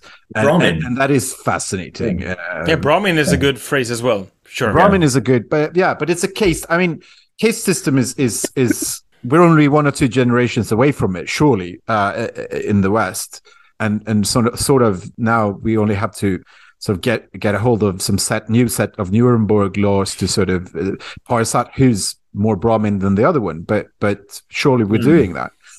But I wonder if The- also. Sorry, Graham. Yeah, go ahead. No, I was going. Well, go back to what Johan's saying. Um, but then you you kind of you can leave a competency gap in society of good police officers, perhaps, and truck drivers.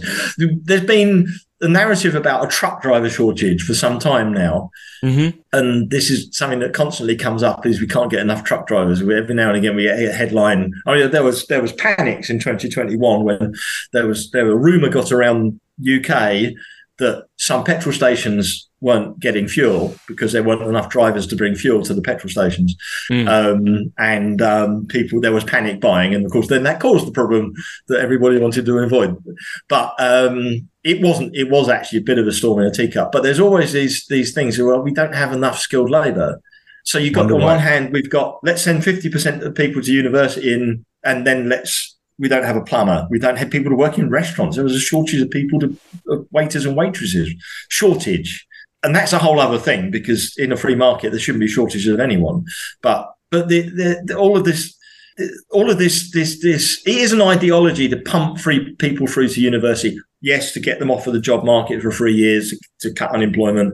Yes, you are bre- breeding ideological drones who might vote your way. There's that aspect to it.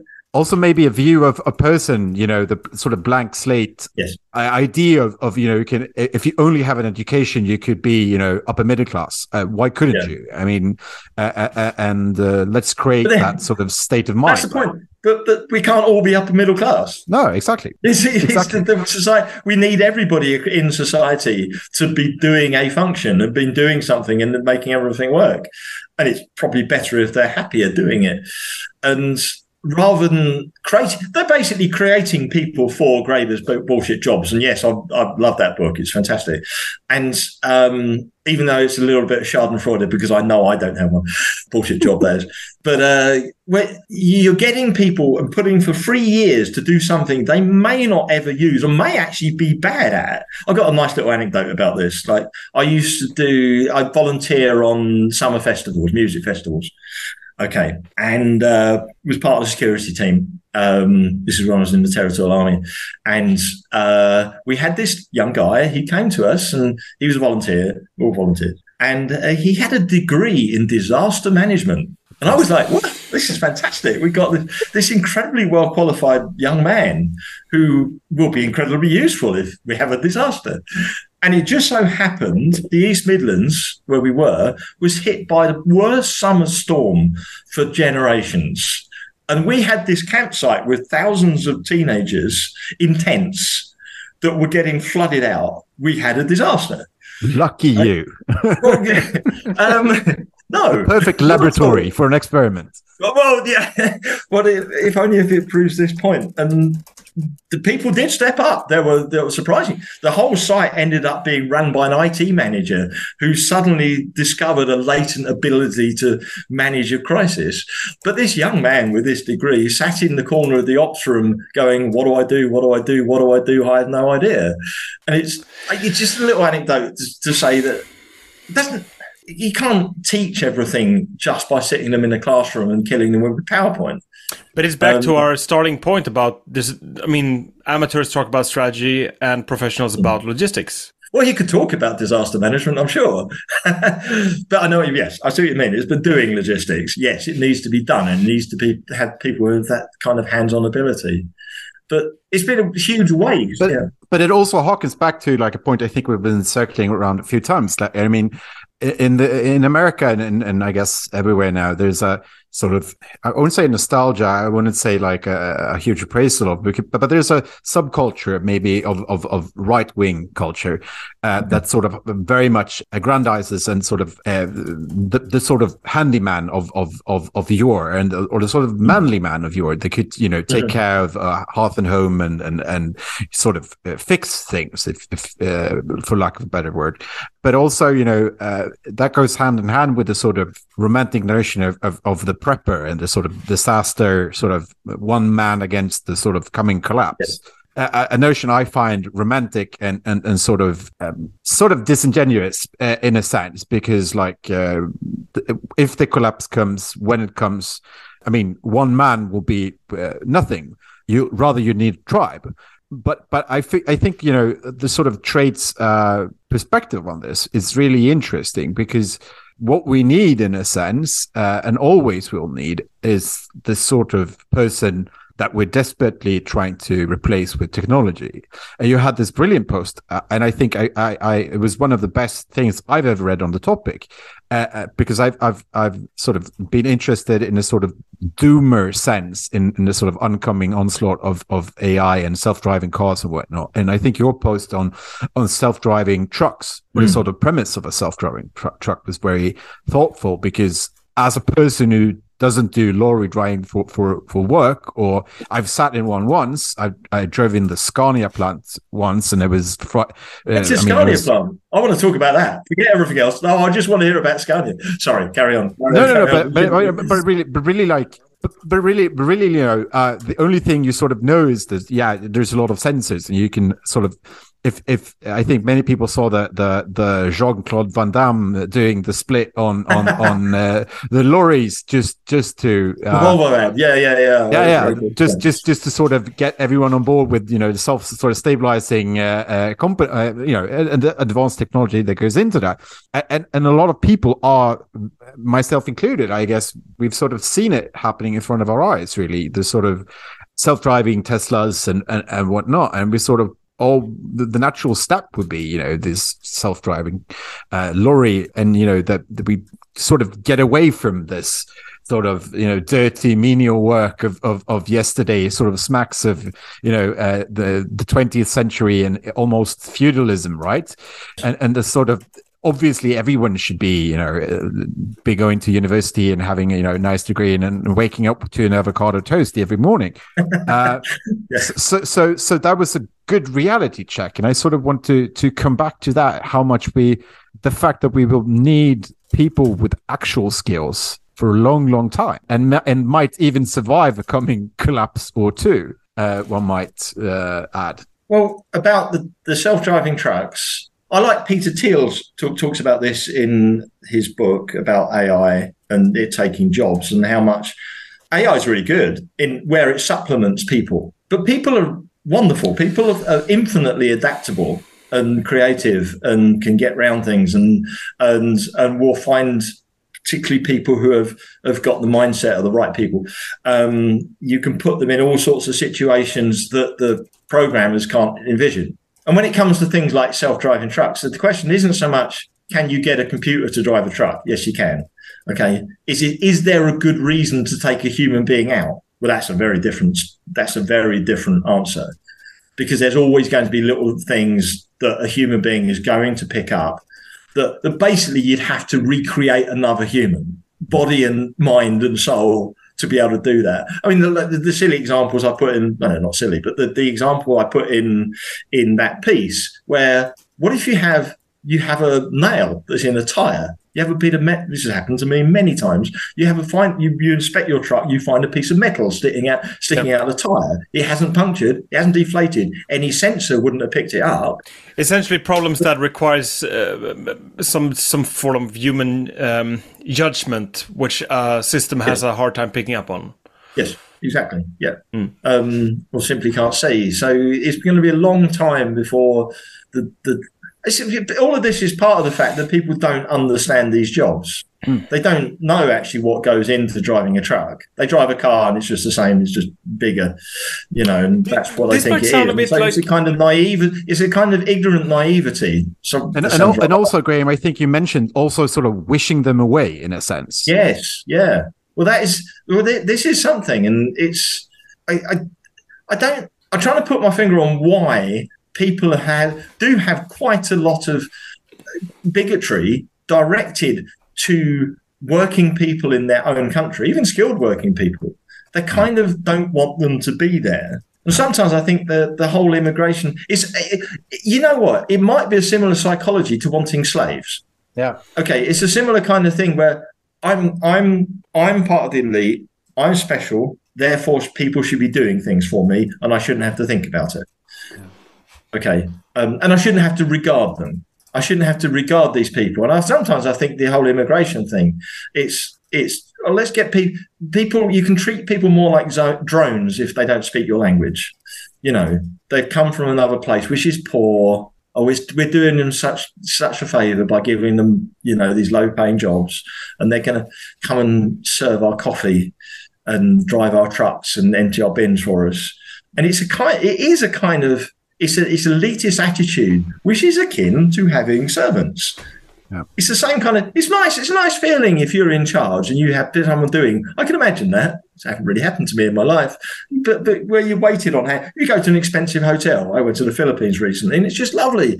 You know, someone come you, you as you're checking in, a young lady, very nicely dressed, smiling, comes up to you with a tray with a glass of orange juice, and you feel special because you're being served.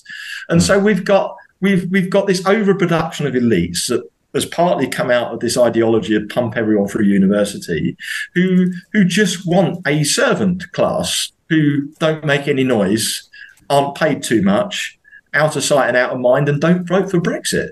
That's what they want. That's how it seems to be i don't know what you think about that or maybe I'm no, it's it. I I think it's really interesting because I mean we have had. I mean Sweden's one of, has been one of the societies I think in Europe, if not the world, has been uh, you know sort of. Uh, the sort of consensus has been that you know unions should be uh, in charge of most of sort of the standard um, practices of, of, of uh, labor practices in in, uh, in Sweden, and you know the the sort of main uh, I guess Teamsters uh, union, uh, which is obviously uh, semi-state control in the fact that they're a part of, of of the largest social democratic party here.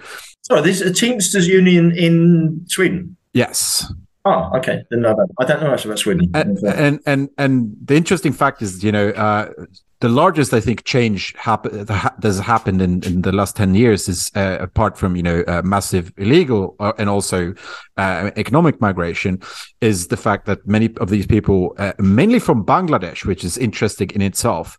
Uh, have ended up, and if and if I look outside my window here, we'll see a hub for food transport. Uh, uh, you know, people uh, going everywhere with with small packages of, of uh, not only restaurant food, but but you know, uh, basically uh, groceries. Yeah.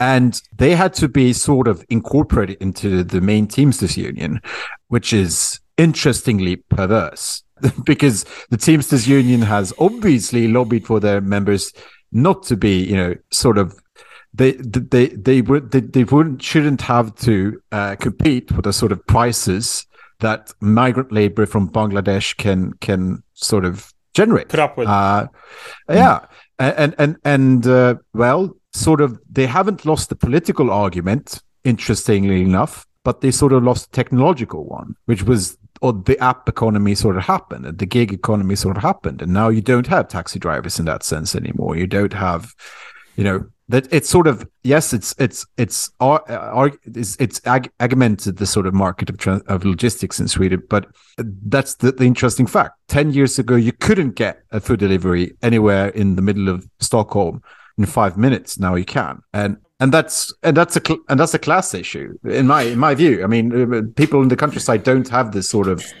you know uh, ac- excess pool of labor just waiting to to give you a packet of food for for you know uh, two pounds or something Because I mean, in a way, kind of what you're describing is a general problem of labor arbitrage.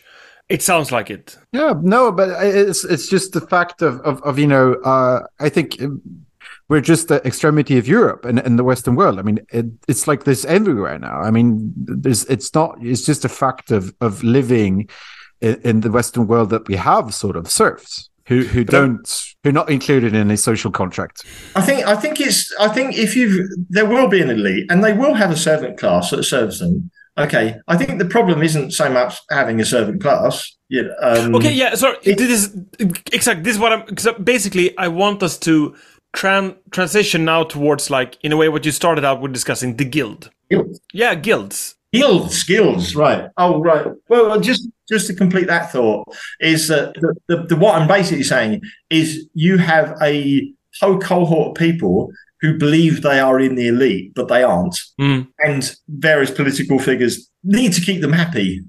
Um, and that I think that's the situation we find ourselves in. It's it's not because we have an elite. There will be an elite, and they will will have people like me as a servant class driving their limousines, but it will only be a few percent of the, the population, not 20, 30, 40 percent. But let's go into this because I mean, essentially, here we're shifting over to we discussed like the problems here, but in a way, what are the possible other projects that are coming out of the the um, the issues we're seeing now with regards to sustaining the system and also the um, the conflicts that you are generating as part of this, or like the, the existing elite is generating new conflicts as part of not understanding how to govern it at this point. Right. And Yeah. you're pointing now to another kind of elite, or there is some sort of elite. Like, can you flesh that out? What is it you see from, I guess, your own preferences, but also what you think is possible in in the Oh. years to come?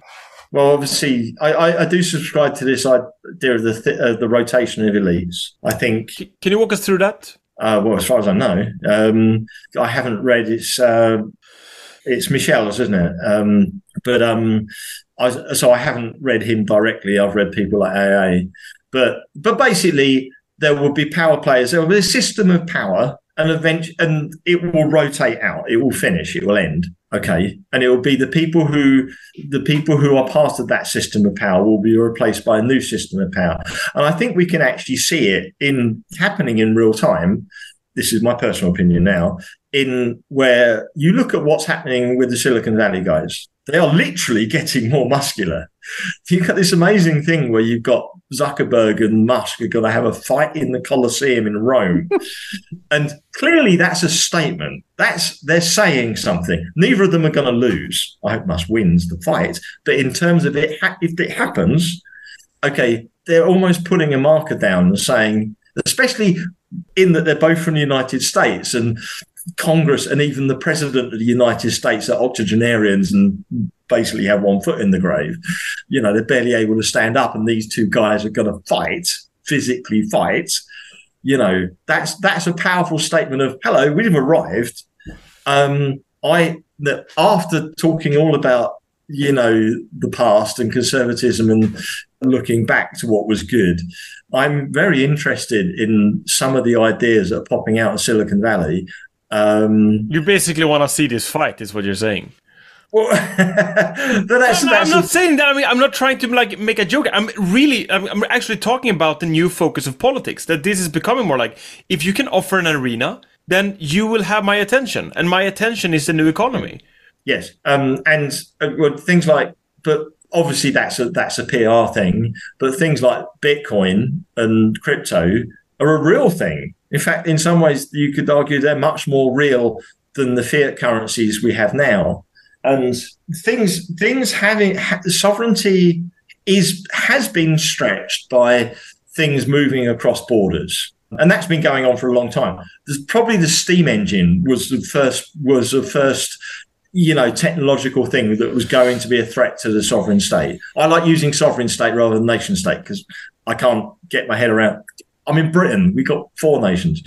Um, we got one state, but but I think the sovereignty has been pushed, and this is the this is the thesis behind uh, the the sovereign individual and other books by other types of sovereignty, and obviously the sovereign individual talks about individual sovereignty but the, the shift to cryptocurrency for some people is a shift away from national sovereignties and national currencies. Has to be. Okay. I think, have you heard of Balaji Srinivasan? No, Is- I- I have not. th- no, this is a Silicon Valley guy. He's, he's a, they're all billionaires, aren't they? They're all younger than me and billionaires, but never mind.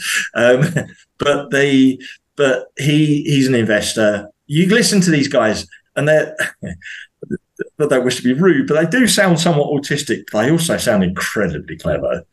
You know, the way they think about it, the, the extent that they read. And of course, Kurt, Curtis Yarvin is is related. You know, he knows these guys. He talks to them, so they're they're getting influences from you know all sorts of different places. Some very interesting reads out there. Very interesting people to listen to. You can listen to Marc Andreessen talk to Michael Malice earlier on. Was it last year? But anyway, the Marc Andreessen of Andreessen Hor- Horowitz, um, he has been very interesting. Say they're reading books like The Ancient City. Uh, who was that? The French writer, The Ancient City. For Stanges, I want to say. Ah, yes. Let's see now. Um, I've listened to it and I can't remember the author. It's terrible. This is um, yeah, I know what which one you mean. Uh, Yeah. God, what was his name? Uh, Numa uh, Denis Fustel de Coulanges. Yes, that's Coulanges. Sorry, Or You- Bouvard. you know, that's very, It could be that's also. very old book, very interesting. Um, but these guys are listening to stuff like that. They're they're listening to Yeah. Bronze Age pervert. How, why do you think you're a Colosseum? Come on, um, they're Yeah. they're they're they're, and I think it's by accident. But I think all empires happen by accident. The British Empire happened by accident. We just wanted, Yeah. you know, we. Um, we went out for a nice cup of tea and came back with an empire. Um, it's it's I, I and that as far as I can see, these are the only guys who are positioned to to take power. I can't see anything else. No. You know, I do buy into what AA calls a global American empire. I, I think that's true. You look at WikiLeaks and it's this constant pressure from America on every country in the globe to conform. And um, and I think that's under threat. I think we're part of it in Europe in different ways. I, I, maybe it's not quite all generated out of America. Of course, you listen to Curtis Yarvin, and he, he basically says it's a cathedral American base. I might say, well, yeah, there's still the same kind of thoughts coming out of Oxford and Cambridge and the British media as well. It's not totally centralised, but um, but but but in essence, yes. Um, and the the only people I I I can't see how they've they can back themselves in a corner so badly with the indebtedness and with the sheer illegitimacy, increasing illegitimacy of the of the regime. Okay, um, I mean we talked about the Brexit and Trump. Quite clearly, what's happening to, to Trump, who may not even have won the wanted to win the presidency at first. Um, but he's the slight possibility that he's going to come from outside the regime and do something slightly different, and they come down on him with everything they've got. And the same with Brexit. And you say this is this is not this is not a regime is confident. This is a regime that feels itself under threat. This is very dangerous. It's very, very dangerous. Cornered animals are very dangerous indeed, especially ones that are big and powerful. But what is rising up? What's the only thing that I can see that is rising up? And it's pan national. Okay, it's it's across borders. It's it's a lot of it's online, but not only is the players that are coming out of Silicon Valley, and whether that's good or bad, I don't know, or whether they succeed or not, I don't know. But that's what I think is happening in the world. I want to go that way. I think that's. I, I think if nothing else, that's a place of safety. Think I don't think any of us are safe in the regime as it is. I think it's going to, as goes right back to your point at the beginning, it's getting less and less competent. It's come from a very high bar. When you talk about logistics, the logistics industry does amazing things. You know, the the the, the industrial revolution and globalization have have been incredible, miraculous. You know, you can go into a shop in the U- in the middle of winter in Sweden or the UK and buy cut flowers hmm. Yeah. You, you go back you go back even to Victorian times and say and say hey look at my smartphone. And I'd be like forget that. How can we go to a little town into a supermarket buy fruit from everywhere in the world at all points of the year? That's incredible. That we're starting from a very high place but I think the competency is rapidly leaving it. Momentum is very powerful. The momentum we've had through through the industrial revolution and globalization has been very powerful but it, it's like a cannonball that's been shot out and arced through the sky. But it's always falling, even before it's got the top of the, the arc. Well, I pulled out of Pittsburgh, rolling down that eastern seaboard. I got my diesel wound up and she's a running like I never before. There's a speed zone ahead, well, all right. I don't see a cop in sight. Six days on the road and I'm gonna make it home tonight. Can I ask a specific question here? Like, do you think so? Do you think any of your kids might fancy taking up your trade with lorrying? My point is like, to what degree the manual workforce and those trades are hereditary anymore? Because that might speak to the point that you're raising now. wh- Why logistics become increasingly hard? I mean, I for one, coming from a farm, uh, do not have neither have the inclination or the capacity to take over a farm. And yet i have like if, if there's one thing that has become apparent over time is that if you cannot formulate a defense for farmers then there will be like problems with regards to not just the sovereignty but actually just Getting Yeah, exactly. It like im- implodes and, and it might not even appear. It it doesn't even have to do with any devious like neglect or I mean, it is neglect of course but like it's it's simply not taken into consideration Yeah, sorry, I, I rather went off on one then. And you asked about guilds earlier on, and I kind of went and did a whole polemic about something you didn't ask. Um, but the oh, okay, yes, we're always going to need these things. Uh, And to go back to the preppers, right? We can't go back to small scale farming or hunter hunter gathering. We don't have the land. Okay, with the, the population is too high. That there would have to be massive amounts of death. Basically, the population would have to shrink dramatically for that to even work. So we are, we do have this system of large scale farming, of large scale logistics, of manufacture. Um, we get going unless they're absolute disaster, and then all bets are off. Um, I mean, stock up in ammunition and gold coins, and that's about it.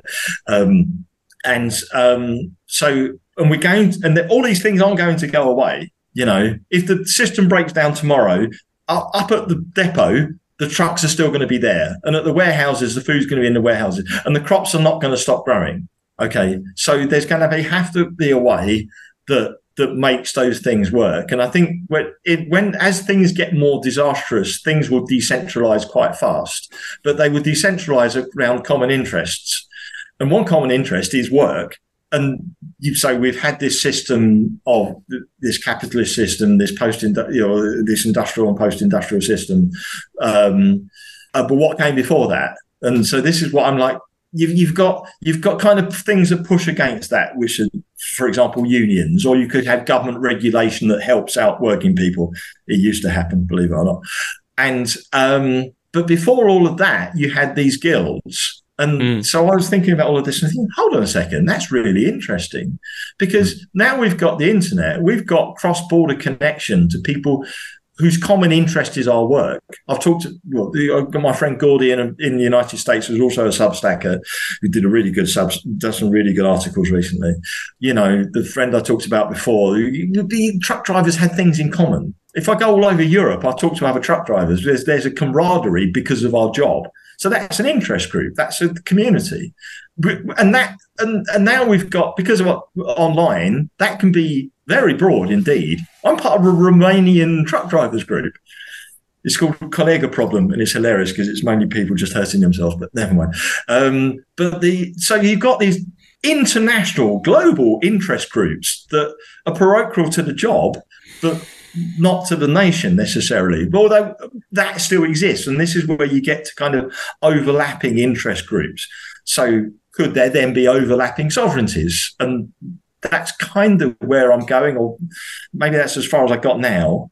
But I, I, I can see us, it, and also if you're going to have a new polity and it's going to go, we've we're going to gain power through meeting some of what people need, or at least yeah, meeting what people need, and and if and if we can find some other organization, some other sovereignty perhaps, who we we could use in that okay, we're going to get these stuff to the shops, and we've got these people who are calling themselves a guild of truck drivers.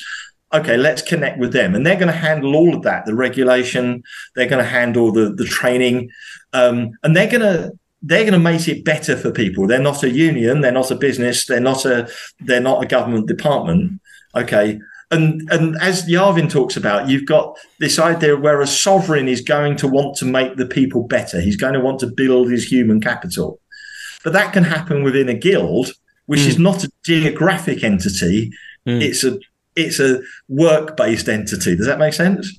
Yeah, I mean, you, that's kind of what I'm thinking about. You're describing a new kind of like patron client system based on different trades. It's I'm thinking, Kalle, maybe we should like together with Graham build up like a new Hanseatic league uh, with lobbyists and like I don't know. We can maybe reintroduce Germany to different towns in Sweden and just scrap this whole Gustav Vasa thing we've been doing for 500 years or something.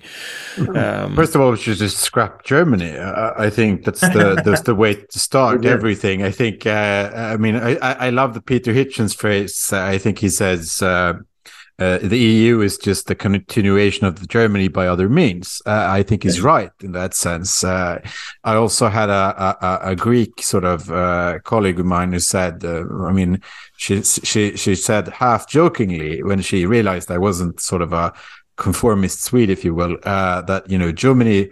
Uh, like my family says in back in Greece, I mean, uh, Germany should be bombed every 50 years just to, to like mowing the grass, basically. Uh, I, tend to agree. Uh, and it's not because of bloodlust either. Uh, it's it's just like practical because they they tend to li- like regimes change. Germany uh, tends to be cyclical in, in its will to destroy European civilization. But coming back to Graham's point, I mean, Germany in this case becomes more of like the rooted national entity as opposed to a trades based with guilds providing like care for its members. I, I think. And it I might, think the- so. You so so sorry. Can I? Yeah. Yeah, of The- course. the- so you could uh, you could keep Germany, or it might divide up into Saxony or Bavaria or what what have you. Yeah. But either in either example, they they can be looking to the guild to be sovereign over that part of the thing. So for the for the for the trucking in this case, okay. Bavaria is going to go. The king of Bavaria. That was that just sounds so good. Um, is going to go to the the the king or the head of the guild and saying, "Okay, we need trucks. We've got farms, and there's going to be a farmers guild." You, so it's it's not like you have to divide Germany up, or it's not like you have to keep Germany together for this to work. But like I say, it's very early stage to talk about it working. But it's at least it's an idea. It's it's going somewhere. One thing that and the, the book is called The Network State. One thing that Balaji Srinivasan, I have to be careful with that, um, talks about is land last. You build your group first. Mm. and some of the stuff in there I'm not so sure about. We can talk about that another time, but but the but his point of view is you that's not how peoples form. They don't form by drawing borders. They form, and then that eventually that will mean property. That will mean, uh, in a literal sense, a country. Okay, and so it's it's a very Silicon Valley type of book. He's a very Silicon Valley type of guy. Okay, but his whole conceptions of whole. Whole, all of his, his thoughts about sovereignty and nations and uh, countries is, is fascinating. Um, I'm, I'm no, I'm, I'm very much a believer uh, i- i- i- in that sort of future for the very sense that I'm seeing it sort of before my eyes. Because I mean, I, I think Sweden's been one of the again more centralized systems, and sort of wh- where the sort of state has, you know, uh, sort of had has been relied on, and the sort of social contract has been relied on by most citizens. And you see the breakdown in in in, uh, that now when the sort of uh, basic services cannot longer, such as policing, such as healthcare, etc., etc. But it's really interesting to see that you know what's sort of supplanting this is really family networks, uh, and especially uh, and and and sadly. In the case of, of criminality, it's it's where this is more most prevalent, obviously, because it's the most ancient form of organizing anything, right? It's it's it's happened with migrants in in every country, and and when Swedish Swed- the Swedish national the state is isn't you know policing or or, or has the sort of uh, monopoly of violence that it used to have, these sort of networks happened. But it's yeah. also happening in a sort of law-abiding sense of of uh, you know if if you know a tradesperson, if you know a doctor, if you know this, if you know that, and it's very sort of late in that sense, late Soviet, where where you see these stories of of of you know people trying to scramble their personal networks to to to get sort of scraps of privileges from the collapsing system. And I think it's mm-hmm. very much on display in Sweden if you don't have a ton of money when you can buy everything for, and mostly abroad. But I'm thinking also, since you ma- made reference to the Soviet Union and its collapse, like I think it's, I think you made mention this in some post, Graham, that you, we're approaching a position similar to how in the Soviet Union you would say they pretend to pay us and we pretend to work. that like Yeah. they pretend to I, I don't know exactly what would be the equivalent here but like they pretend to be dem- democrats or represent us and we represent to we pretend to adhere to their morals i don't know i don't know what w- would be the, the um, corollary here but but what i think is is interesting in this regard is that it comes back to in a way it bypasses an ideological conversation to come back to what works. Like logistics will always be needed. And what I, what I find compelling about how you describe something new being formed here is that it's sort of Kyle gonna hate me, but original Marxism in it's in the sense that it's very like modes of production oriented. Like people will need logistics. So Yes. if you can organize around that principle, then sovereignty will eventually emerge and a new language will emerge around that. No, but it's not originally Marxist because I mean, uh, Marx's whole thing was, you know, to divide people into capitalists and the people who actually, you know, sort of get exploited, the working classes. So it's it's really not a, a, a Marxist point of view at all. It's sort of the late Marxist sort of idea that you sort of adhere to. That is really, you know, uh, going back to sort of material basis, but that's not Marxist in my view. No, but the reason why. Okay, but you just give pushback here, Kalle. The reason why I would call it Marxist is because you try to formulate. No, the, reason you call for- it Marxist because you'd call anything you'd like Marxist, Johan. Uh, it's it's really that is easy. Sorry, No, you no. But thanks for the slander. The My point is, fight about Marxism between you two. Is that what's happening? okay, we're gonna definitely cut this shit out. Uh, no, my point is that you're trying to formulate a new elite. You're trying to say like this is around which a new elite can be formed, which is not parasitic, which is not sclerotic, which is not list like falling off the chair and dying, but which can go into an arena and fight. That that's my my point here. That the society, yeah, Yeah, sorry, I think I think things events will take over and it'll become more organic. When you know, if you, you're talking about at the elite level, at the global elite level, that's where I see the Silicon Valley goes Um, but that leaves many gaps below it for stuff that still needs to be done. And this is this is this is my proto idea. It's not fully formed, and maybe I shouldn't talk about it. Too late. Anyway, but it, of of having a kind of well, it's a guild. It's it's it's it has a kind of sovereignty within an occupation, and it's a in in in, a Yarvin sense is a monarchical. It's then maybe that's the answer. What are my kids going to do? They're going to inherit my truckers guild um, but it's a it's a kind of long term thing that's going to be interested in the long term welfare and human capital i think it's a great phrase of the people within it as opposed to a, a, a business which is looking to maximize the gain from the people before the next report and accounts hmm. so so and and how that did in I have to be careful here because I think you guys learn a lot more than I do about, especially about Marxism.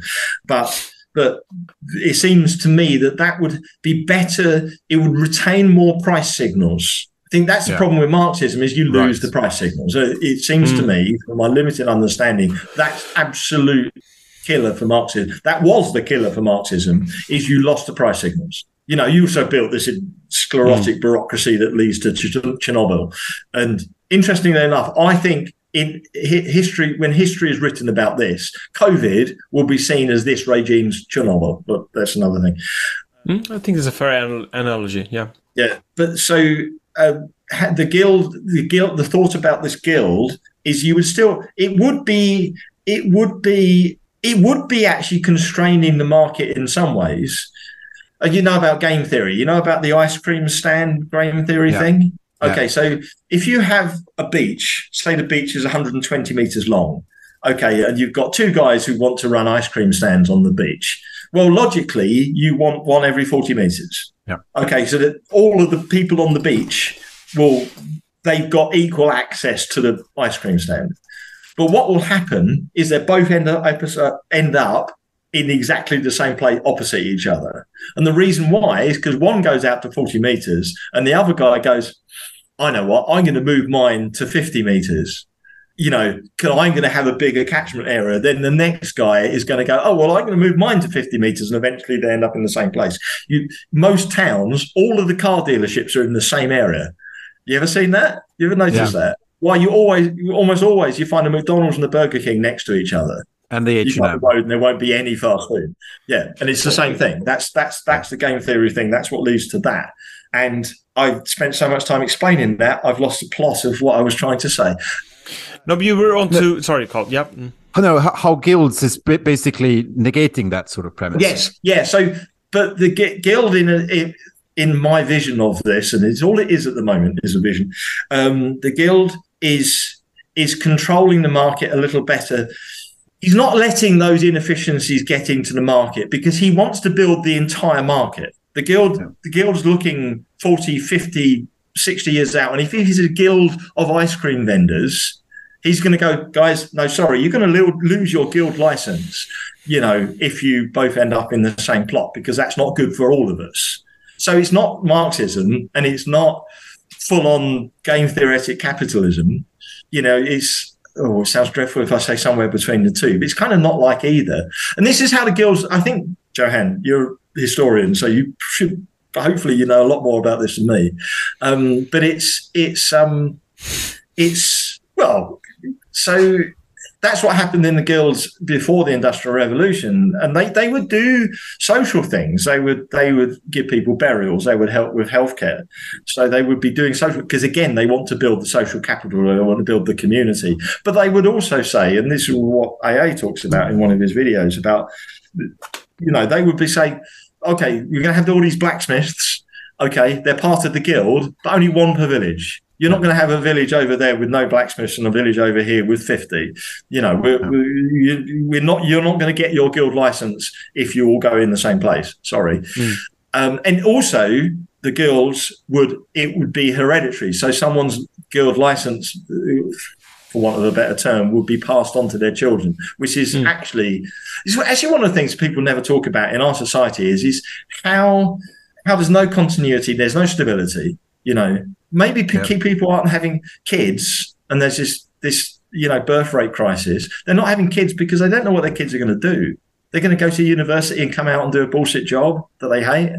What what what well if you if you know as a historian you're in the historians. Well, kind of academia. You've got the you in, in some professions. You kind of got this anyway because you've got um, in the professions. You've got in uh, trade. But what would you call them? Yeah, kind of trade institutions like for lawyers and for accountants and so on. So he Yeah. still exists in some places. Yeah. Um, but if, if you know that if you have a child, at least one of those children is going to be able to take up your profession, you know, and it, it as a right, okay, that's going to encourage you to have more kids, surely. And this is a big problem. This is actually one of the biggest problems we're going to face. All of these things we're talking about, we're going to get to 10 years' time where I'm going to be pretty old. And, and the only thing people are bothered at is there's not enough people. Mm. The birth rates are plummeting, plummeting, plummeting so much all over the world. Countries like Thailand, they're not having enough kids. But anyway, that's that's where I see an idea of a guild fitting with price signals, which I do think are very, very important. No, but uh, um, just to just to, to Okay. Yes, but just a f- final point. I, I I think you know. Let's start off with. I, I think uh, demographics is sort of a good place to to end on in a sense because I, I believe this is where I mean uh, a key thing where why we will end up in a sort of scarcity or post-globalist sort of uh, world uh, because I mean China peaked with a population I think three years ago, two years ago, in the middle of COVID, they'd had Mm. the, the the population peak. And now it's going down, down, down. Uh, today, the, basically they're, they're in a recession. They're talking about you know uh, major shocks to their system, which is by the way our system because we're linked with them in every possible way. Uh, and and when that sort of when China goes in a sense, and, and it's it's only a question of time because with that sort of country you can't change the sort of uh, trajectory of, of the colossus of the you know it's the titanic uh, iceberg analogy and, and probably trying to veer off course even a slight uh, a few degrees will sort of only ca- cause more harm but uh, why I believe the sort of theory of, of sort of a neo-feudal sort of future uh, that sort of uh, it's implicit in the thinking of guilds in a sense, or, or sort of the power vertical view of patron client relationships and whatnot, which is sort of feudal, is that it sort of gives also meaning in that sense. You still have guilds in, in, in some countries in Europe, in, especially in southern parts. You have them in in in in, uh, in Spain. You have them in Italy, and they've been seen as reactionary and very backward looking. And and I think the Spanish ones are mostly you know, social clubs or religious organizations, but still they're very much the the the, the core of, of a lot of of social circles. And this is sort of, I, I, believe anyway, what a large part of the sort of Protestant West is, is really missing, or the non-Latin West is very much missing because it's very atomized and it's very depressed and it's very uh, susceptible to, I mean, delusions coming from either the right or the left. Let's just put it that way. And and I think really uh, any sort of solution has to be a social one, and it has to be where we started out really a, a- sort of tribal one but tribal in the sense of family and tribal in the sense of community and tribal in the sense of really having something to fight for. I mean politically or, or, or physically if we're going down that path which i think is really it's not inevitable but it's very it's it's very possible that's the sort of basis you'd have to build anything on uh, however the the sort of state above that looks like Yeah. I think that's um. I mean, great. No, I, I didn't. I think that's Graham. Do you want to respond to that or? No, just thinking about it. Um, I think about tribes and communities. I think we, in a very ironic way, considering all the talk about gender, we tend to think in a very binary way. Um, in a, I am this na- nationality, not this nationality. I am from this nation, not this nation. I'm from this group or not that group. Politically, it's insane. Um, I'm left or right. There's, there appears to be your only options. Um, left, right, or maybe a centre. You can't be tangent off at a tangent somewhere, and you can't have an overlap with different interest groups. And um, so, where am I going with this? Again, this is this is taps into the thought about the guild. It taps into what Balaji Srinivasan is talking about of having these interest groups where people can be in different ones. I'm an Englishman. I'm a truck driver. Those are two interest groups. I have a lot in common with an in, a truck driver in Romania and the United States and I have a lot in common with other Englishmen as Englishmen. They're both true. It not, don't have to be either or. And I, I think we could go in that kind of directions where people are part of different things. they're not just Swedish or English or British. Sorry. Um, again, again, it, beca- that kind of thing becomes easy to think about when you're British, and it's divided up anyway. Um, Yeah. uh, and th- that's my that's where my thinking is going. You see what I'm saying? That Yeah, it- yeah. it- we- we won't have these kind of binary. We won't have these binary citizenships. Perhaps that's what best way of putting it. And it, and it sort of opens up something else than the sort of because the modernity has been Westphalian in that sense, right?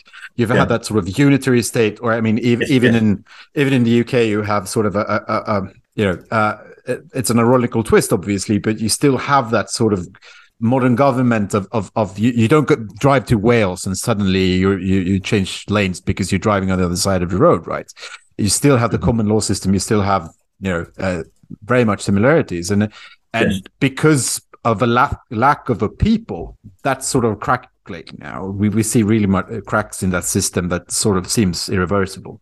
So I think it's an interesting, very interesting take. Uh, I think in a way, Kalle, you summarized it pretty well also on my end. So I think f- f- for me, I think it's we can definitely end on that note. With you two starting a Hanseatic League and me starting a guild, is that what's yes, yes. okay? We'll do that then. That's easy. And, and we get rid of the Germans, and, and everything will be fine.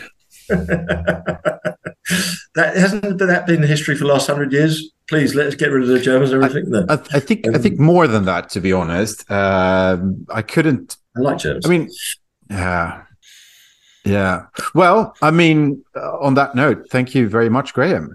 Oh, no, thank you guys. Fun. Good for us, if not for you. It's fine. it's great. It's been. It, it's. It's always good to talk to people when you, especially if you've got some strange ideas. Thanks for you, you guys. Thanks for giving me the time. You know, I appreciate um, that you really know what you're talking about. I'd like to hear some more history about the guilds of the medieval ages because. Uh, Yeah. I, despite having the idea, I'm still, I still, I can't seem to find much about them. You know, you know, you could expect. So, sorry to sorry to Yeah. sorry to harken upon my one of my pet sort of hobby horses here, but I I, I just read uh, uh it's 500 years since the since the Reformation in Sweden. Uh, I think this year, uh, or yeah, or last year. Can't remember. But anyway, uh, there's an interesting anthology book I just read about Swedish history 500 years ago, and one of the major things that's really different is that we really got rid of all the guild systems and all the sort of religious associations that were sort of linked to the trades. And even though sort of you know uh, guilds sort of existed in the, in the sort of feudal sense uh, for a couple of hundred years, I mean they weren't imbued with the sense of community uh, that they were before. And I I think that's really interesting because you've had in, in the UK you've had sort of uh, inklings of sort of guild labor. Uh, there's also like people talking on the left of of sort of labor socialism and guild socialism, and that sort of uh, uh, that those sort of ideas, which are basically pre-industrial, uh, and it's very interesting because you have a different set of sort of well, you don't you, you're not operating on sort of the modern assumption of of of catering to you know getting power or handouts from a state. You're doing it for yourselves, really, which is Yeah, really. it- it- it's really archaic, but it's also radical in the modern sense, right? Which is I think what it's we also talking about. I agree with you, Kalle. It's, it's radical, perhaps also in the sense that you come back from a uh, a class project to something that at least came from what is a caste society, uh, in the sense that guilds more like there are the carpenters or uh, the Yeah. truckers um, or the brick uh, bricklayers. Um, and I mean, there are ex- explanations, of course, why a capitalist mode of production would do away with the hereditary aspects because, in a way, it's, it's more efficient in the short term in terms of like creating actors that can provide more profit and revenue.